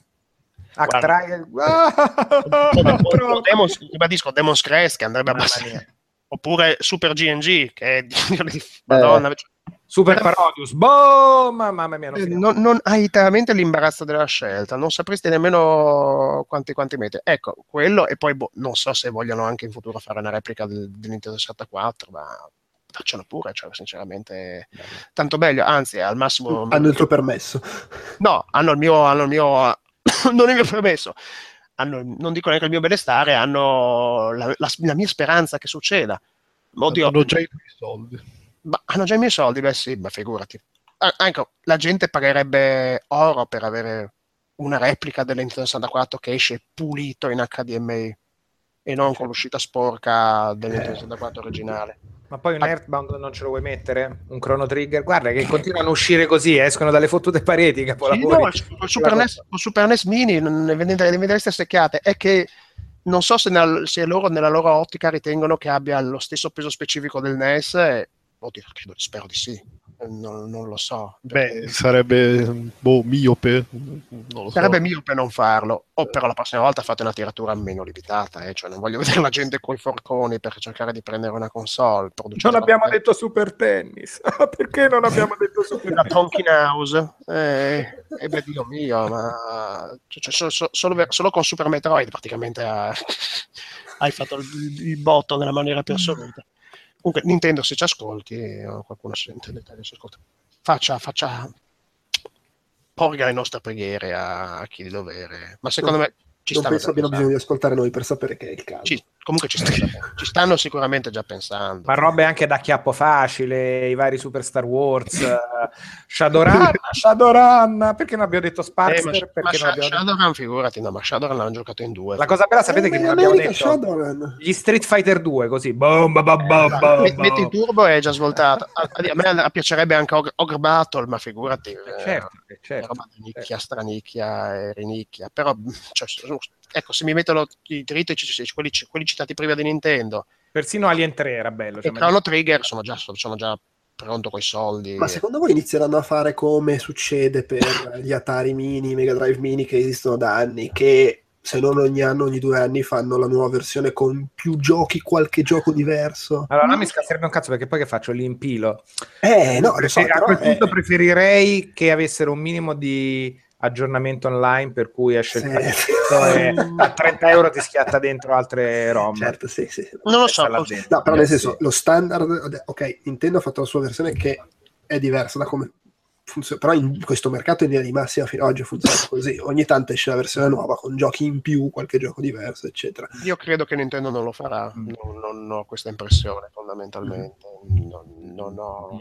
Anche perché poi sai, le repliche degli Atari, non so, i diritti saranno passati a 5.000 aziende, 5.000 versioni e via discorrendo. Anche le repliche del Mega Drive, c'è la Blaze, poi quest'altro, c'è la versione che è compatibile con i giochi ufficiali, perché lo slot, ma in realtà non lavora bene. No, certo, sì, mi chiedo solo se abbiano in mente di fare revisioni o magari invece fanno il NES Mini 2 con proprio altri 30 giochi. Ma non lo so, credo che non succederà questo. Poi domani verrò smentito assolutamente dai fatti.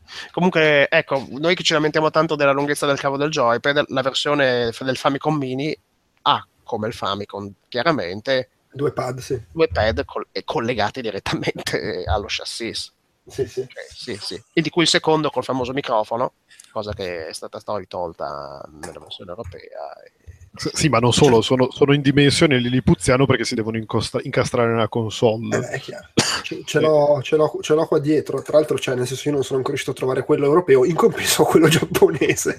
Ah, sì, quindi ti potrai divertire con Atalantis Nonazzo, che immagino tu sia un cultore di quella fetecchia disumana. C'è Solomon Ski che è carino, dai. C'è Solomon Ski, hai Final Fantasy 3 in lingua non comprensibile, non sei contento. Not bad. È Riversita Ransom in versione giapponese. Vedi? Sì. Vabbè, ma a quel punto, con la scusa di ho la roba originale, ti puoi scaricare la roba. Vuoi mettere a giocare Castlevania 2 con la traduzione originale, esatto. Sì, senza sapere leggere gli ideogrammi, è bellissimo, non risolve alcun problema. Ma comunque sia, che poi ecco, Ninja Gaiden sono bestemmie che volano. No, non apriamo la parentesi. No, Ninja Gaiden lasciamo perdere, cioè, e Metroid senza mappa cioè, erano folli, e Gradius con la difficoltà aumentata, non ne parliamo, cioè, erano gli anni in cui le mappe si facevano a mano, anche una... sì, era tutto vero, però mamma mia, no, Excitebike poi è sempre so perché è sempre meraviglia. Beh, sì. E Balloon Fight, al contrario di quanto si disse a suo tempo, non è affatto un clone senza arte né parte di Joust, ma proprio neanche, se vi mettete a piangere in ginocchio. Cioè, ha qualche idea simile, ma in realtà... Ma cacaci il cazzo. Ma sì, ma non rompetemi i maroni, insomma. Ecco, Kirby mi ha sempre fatto cagare, però. No, purtroppo è troppo facile, cioè bellissimo graficamente, tutto quello che volete, ma è una scoreggia da giocare, non è mai un motivo di esistere. Va bene. Bravo. Mentre Pocotto ci lascia l'ultimo respiro, velocemente, perché siamo veramente ai margini della vita. C'è un gioco da 4 soldi, ho espulso quei 2 che mi ero messo in scaletta io. Giuseppe, che cacchio è? Solo perché mi affascina il nome, cos'è sto Solitairica? Che cazzo di nome è? La Solitairica è una roba mia su licenza, mi sembra.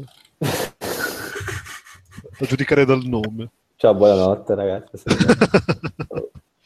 Allora.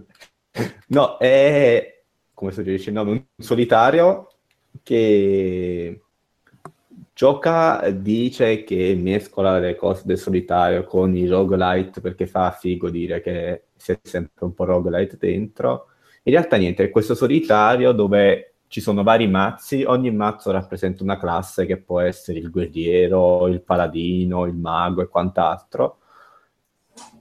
C'è la possibilità di, risolvendo il solitario, ogni carta ha un suo simbolo elementale che può essere dedicato, cioè no, elementare, un simbolo dedicato all'attacco, alla difesa, all'agilità o alla saggezza, e raccogliendo tot simbolini si possono utilizzare abilità che aiutano alla risoluzione del solitario, che può essere quella di eliminare una carta o di ridurne il valore per creare la scala e continuare, o magari curare punti vita. Questo perché ogni mazzo rappresenta proprio una classe tipo gioco di ruolo, con punti vita, punti armatura e quant'altro. L'ho comprato per avere una cazzatella da quando ti rompi la passapranza al lavoro, che tutti continuano a parlare di lavoro anche se tu non vuoi sentire parlare di lavoro, però l'ho trovato davvero caruccio. Ha un sistema di progressione molto figo, perché oltre alle vari simbolini di cui sopra c'è il simbolino del denaro, e alla fine di ogni incontro mazzo puoi spendere denaro per comprare nuove abilità o dell'equipaggiamento, che proprio come fosse un gioco di ruolo potenzi le tue caratteristiche. E tutto funziona, graficamente è caruccio, i disegni delle carte sono molto carucci, gli avversari sono ben caratterizzati, sono cose tutte molto tante, tipo il guerriero gatto che ti lancia palle di lana e ti graffa e quant'altro. È decisamente rigiocabile, i mazzi di carte sono ben personalizzabili. Ma i mazzi di carte si comprano? Ho giocato la versione iOS che costa subito $3,99, la versione Android invece è free to play, immagino che i mazzi si comprano. Il gioco su iOS inizia con due mazzi, guerriero e mago, per farti provare due classi diciamo, abbastanza agli antipodi, quindi con abilità molto diverse, e proseguendo nel gioco sblocchi dei cristalli che spendendo puoi comprare altri mazzi o potenziamenti per il mazzo che hai al momento. Ad esempio c'è il potenziamento con il guerriero, che quando peschi la carta dell'asso tantissime risorse per l'attacco, in modo tale che puoi utilizzare queste abilità più volte nello stesso turno e così via. Immagino che però comunque anche su iOS ci sia un'opzione per comprare con soldi veri le carte volendo. Se c'è non l'ho trovata. Sì, tra l'altro, giusto per completezza appunto, è gratis su Android, $3,99 su iOS, $9,99 su PC. Ah bene, su PC, no? Non so su PC che differenza abbia. A me sinceramente piace tantissimo, ha una cosa molto comoda ovviamente, che la partita può essere interrotta in qualsiasi momento, sia durante diciamo la risoluzione del solitario che alla fine, mentre sei nel negozio a comprare, a gestire l'equipaggiamento prima di un'altra partita. Si dipende sempre da quel punto, quindi ideale per pause brevi. E poi magari a me appassiona tanto che a volte ci ha fatto pure 2 ore filate a furia di battere il boss finale, che finora non ho mai raggiunto, però tutto è abbastanza divertente e agile, che ti spinge sempre a giocarci quei 5-10 minuti o l'ora del caso, se particolarmente presi. Io lo consiglio, costa poco, costa niente, tra tanti vari coloni di solitario che sono usciti, che escono sempre in giro, questo è caruccio assai. Bene. Abbiamo finito. Ehi. Incredibile. Possiamo andare tutti a dormire. Grazie a Dio.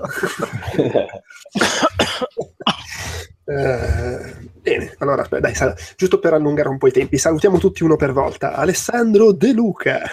Ciao. Giuseppe Colaneri. Ciao. Attenzione, quasi dell'entusiasmo. Lorenzo Pocoto Moribondo Baldo. Ciao. Eccoli. Stefano Talarico. Ciao. E Ugo Laviano. Weila! Vabbè, io, sono io ovviamente. Da qui a fine anno arriveranno un altro paio di podcast, però sì, arriverà l'ultimo podcast Popcorn e dovrebbe esserci anche un The Walking Podcast. Un saluto a Ren Delle Piane che ci stava ascoltando e adesso gli tocca iniziare a lavorare perché smettiamo di parlare. Niente, buon anno e buone feste, e ci risentiamo l'anno prossimo con il Chiacchiere Borderline, in cui perderemo un sacco di tempo a fare le classifiche di cosa ci è piaciuto di più usciti quest'anno. Tante angurie. Ciao. Ciao. Ciao, ciao, ciao. Si chiude qui anche questo appuntamento con Outcast Magazine, l'ultimo per il 2016, nonché il nostro ultimo podcast videogiocoso dell'anno. Io vi ricordo come sempre www.outcast.it, il nostro sito ufficiale dove trovate tutto il resto della nostra produzione audio, video e per iscritto. Vi ricordo anche che ci trovate su Facebook e su Twitter come Outcast Live. Su Facebook c'è anche il gruppo di discussione ufficiale, si chiama Outcast ma sempre Outcast Live nell'indirizzo, e lì potete venire a chiacchierare fra di voi e con noi di qualsiasi cosa vi interessi chiacchierare. Vi ricordo anche che se vi piace quello che facciamo ci date una mano se ci votate positivamente, si spera, su iTunes o eventuali altri aggregatori di podcast che lo permettano, e anche se condividete quello che produciamo sui vari social network. Se poi volete fare un passo in più e supportarci anche sul piano economico, potete farlo facendo acquisti su Amazon Italia, Amazon UK e Tostadora tramite link che trovate sul sito, o addirittura supportandoci tramite le donazioni su Patreon, sempre attraverso i link del sito. Per quanto riguarda i prossimi appuntamenti con i nostri podcast, c'è ancora qualcosa in uscita da qui a fine anno. Arriveranno infatti l'ultimo Outcast Popcorn e molto probabilmente anche un The Walking Podcast sulla prima metà della 7ª stagione del telefilm di The Walking Dead, però non dovrebbe esserci altro. È sfumata la possibilità di un nuovo podcast del Tentacolo Viola di cui stavamo un pochino chiacchierando, ma insomma così è la vita. Vi ricordo come sempre anche dell'esistenza di Shiny Magazine, una rivista digitale cartacea che parla di cinema, videogiochi, arte, musica, letteratura e tecnologia, che trovate all'indirizzo www.shinymagazine.com. Loro fanno pubblicità a noi, noi facciamo pubblicità a loro, e direi che è tutto. Vi lascio all'ultimo sottofotone del 2016. Ciao e grazie.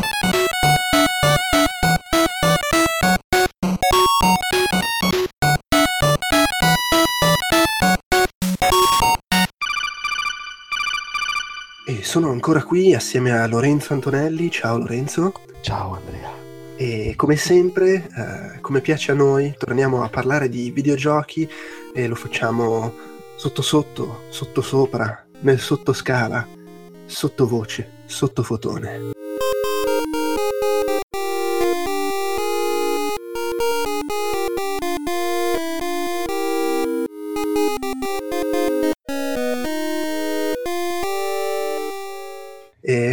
Insomma, siamo a fine anno, volevo farti parlare di Drive, che tra l'altro hai recensito per noi, è uscita ieri la recensione, stiamo registrando ieri, quindi esce oggi pomeriggio, ma per chi ci ascolta sarà uscita ieri, o se ci ascolta fra qualche giorno sarà uscita qualche giorno fa, e ti ha fatto cagare, quindi possiamo anche evitare di parlarne. Ti ha fatto cagare al punto che proprio c'avevi l'irritazione anche alla pelle, non vuoi parlarne, giusto? Non parlarne. Ma sì, ma poi è assurdo che un gioco con un triplice drive nel titolo mi faccia cagare. Però triplicamente. Triplicamente. Oddio, cagarissimo no, perché... Oddio. No, hai detto che non ne vuoi parlare adesso. No, fa proprio cagare. Cioè, allora, capisco che a un non appassionato di giochi di guida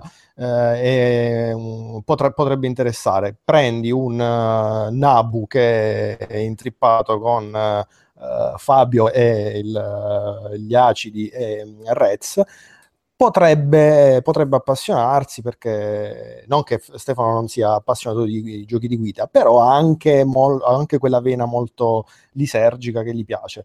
A me, fatto cagare. Perché? Perché c'è scritto nella recensione, perché si guida male, si guida brutto, perché la grafica non è nulla di che, ma soprattutto si guida brutto. Però il concept funziona, il concept è anche figo effettivamente.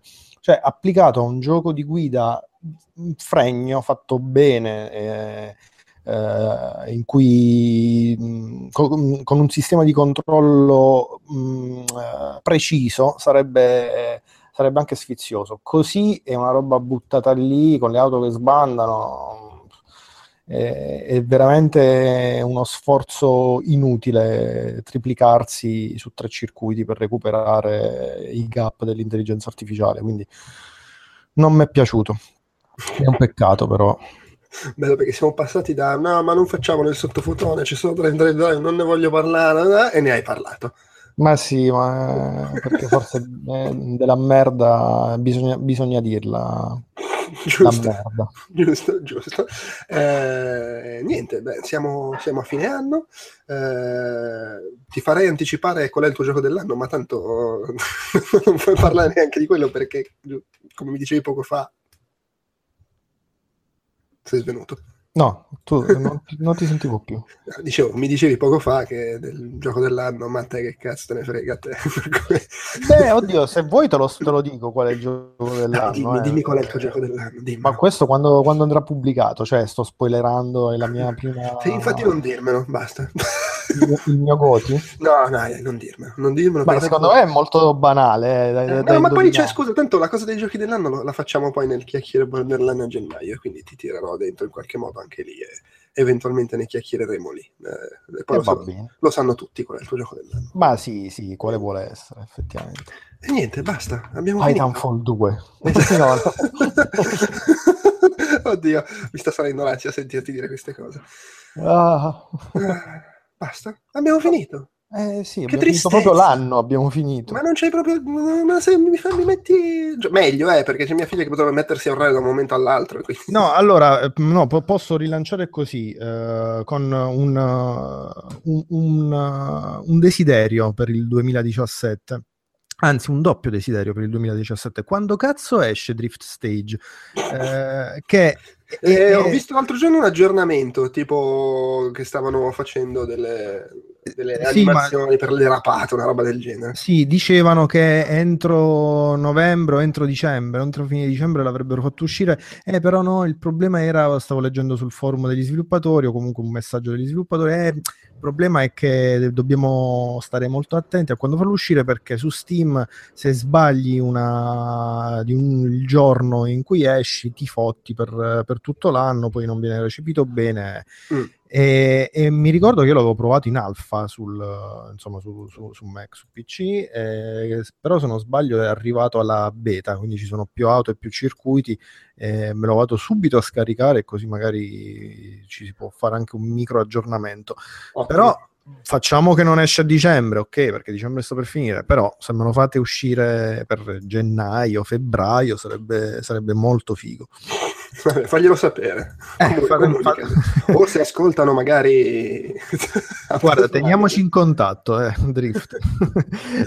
e invece una roba di cui non so assolutamente niente, però ho intravisto che ne parlavi tu su Facebook con altri ed eravate piuttosto non schifati, però insomma non entusiasti. Daytona USA, che gli è successo? Che sta succedendo? Stanno facendo un nuovo tipo Daytona 3 ed è uscito il trailer e che ho visto, sì. E guardando il trailer non mi sono accorto del momento in cui passano da far vedere il vecchio Daytona a quello nuovo. No, è quello, per quello te lo sto chiedendo, cioè dov'è il nuovo? Perché io non ho capito. Poi se guardi bene te ne accorgi del momento in cui cambia, ed è fantastico perché praticamente il nuovo Daytona non ha la grafica del vecchio Daytona, ha la grafica che tu ti ricordi che il vecchio Daytona aveva. Cioè tipo lo guardi e dici questo è Daytona 1, poi guardi Daytona 1, no, in effetti questo è Daytona 1, questo qua è meglio, però cioè che cazzo, comunque non è un gioco che può uscire nel 2017. Comunque questo fatto della grafica che mi ricordo è applicabile bene o male a tutto, al primo Gran Turismo, al primo Resident Evil. Sì, quella cosa tipo, non so, tu dici, hai nei tuoi ricordi una roba, poi la vai a vedere su YouTube, dici minchia, era molto peggio di come è nei miei ricordi, dove comunque era una merda, perché ovviamente è un gioco di 20 anni fa. E sono riusciti in questa cosa che si dice, vogliamo farlo come è nei nostri ricordi, però è sbagliato, cioè lo devi fare come era all'epoca, cioè una figata, non come ti ricordi adesso che, vabbè, sì, era una figata 20 anni fa, adesso farà cagare. Cioè... Vabbè. Sì, vabbè, comunque è quella cosa lì, cioè perlomeno mi sembra quella cosa lì, una roba fatta con pochi soldi, tipo Shenmue 3, che guardi le foto, come era Shenmue 2, no, Shenmue 2 era peggio, sì, ma è brutto anche questo. Che tristezza. Sì, vabbè, comunque stavo dicendo che era una merda. Ma quindi quando esce?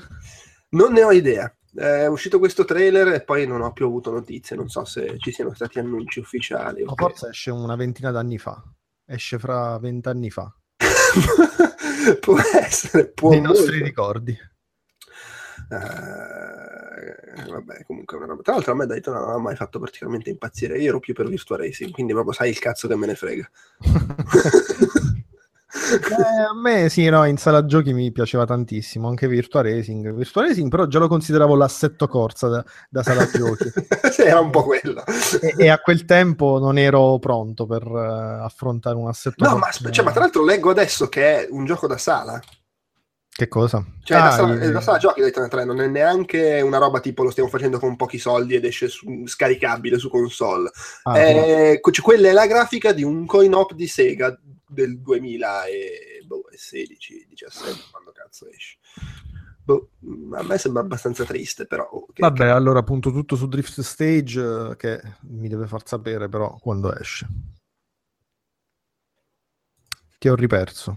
No, ci sono. Ah, no, tra l'altro, però adesso non mi ricorderò mai come si chiama, forse vado sul mio Facebook, c'era un gioco su Kickstarter, quello con la visuale dall'alto, fighissimo. Adesso recupero un attimo la mia pagina Facebook che l'avevo condiviso, tanto io non posto un cazzo su Facebook, quindi dovrei fare in tempo, che potrebbe essere, attenzione, qui lo dico e forse non lo nego, il mio GOTY 2017. Se esce. Ed era un gioco finanziato su Kickstarter, cioè messo su Kickstarter, non so poi come. Eccolo, Apex Racing League. Apex Racing League, con un commento di Calcaterra che dice: mi sembra un seguito apocrifo di Generali promosso a prescindere. Mi sembrava veramente super figo. Sì, super figo. Tra l'altro ho visto dei video al di là del trailer che è abbastanza... devo dire una roba, non mi fa impazzire lo stile grafico. Cioè, secondo me se fai la roba dall'alto vai full retro e fallo 2D a sto punto. Però vabbè, quello che... O fallo... Sai cos'è? È che la grafica è più brutta di quella di MotorStorm RC per vita. Sì, è vero. È quello che mi turba. Però pure a me piace full retro, è vero. Ma il sogno sarebbe full retro con una fisica dignitosissima. No, ma va bene la grafica poligonale, è che la trovo un po' moscia come stile. Però ho visto un sacco di video degli sviluppatori che provavano la fisica senza le texture, i modelli fisici e tutto quanto, e sembra veramente sfiziosissimo, di quei giochi dove devi magari stare attento alla traiettoria, c'è un sacco di profondità al di là della grafica. No, ma infatti sì, magari è interessante. Sai cosa mi ricorda la grafica? Quel gioco di kart con i piloti veri della Formula 1 che era uscito qualche anno fa.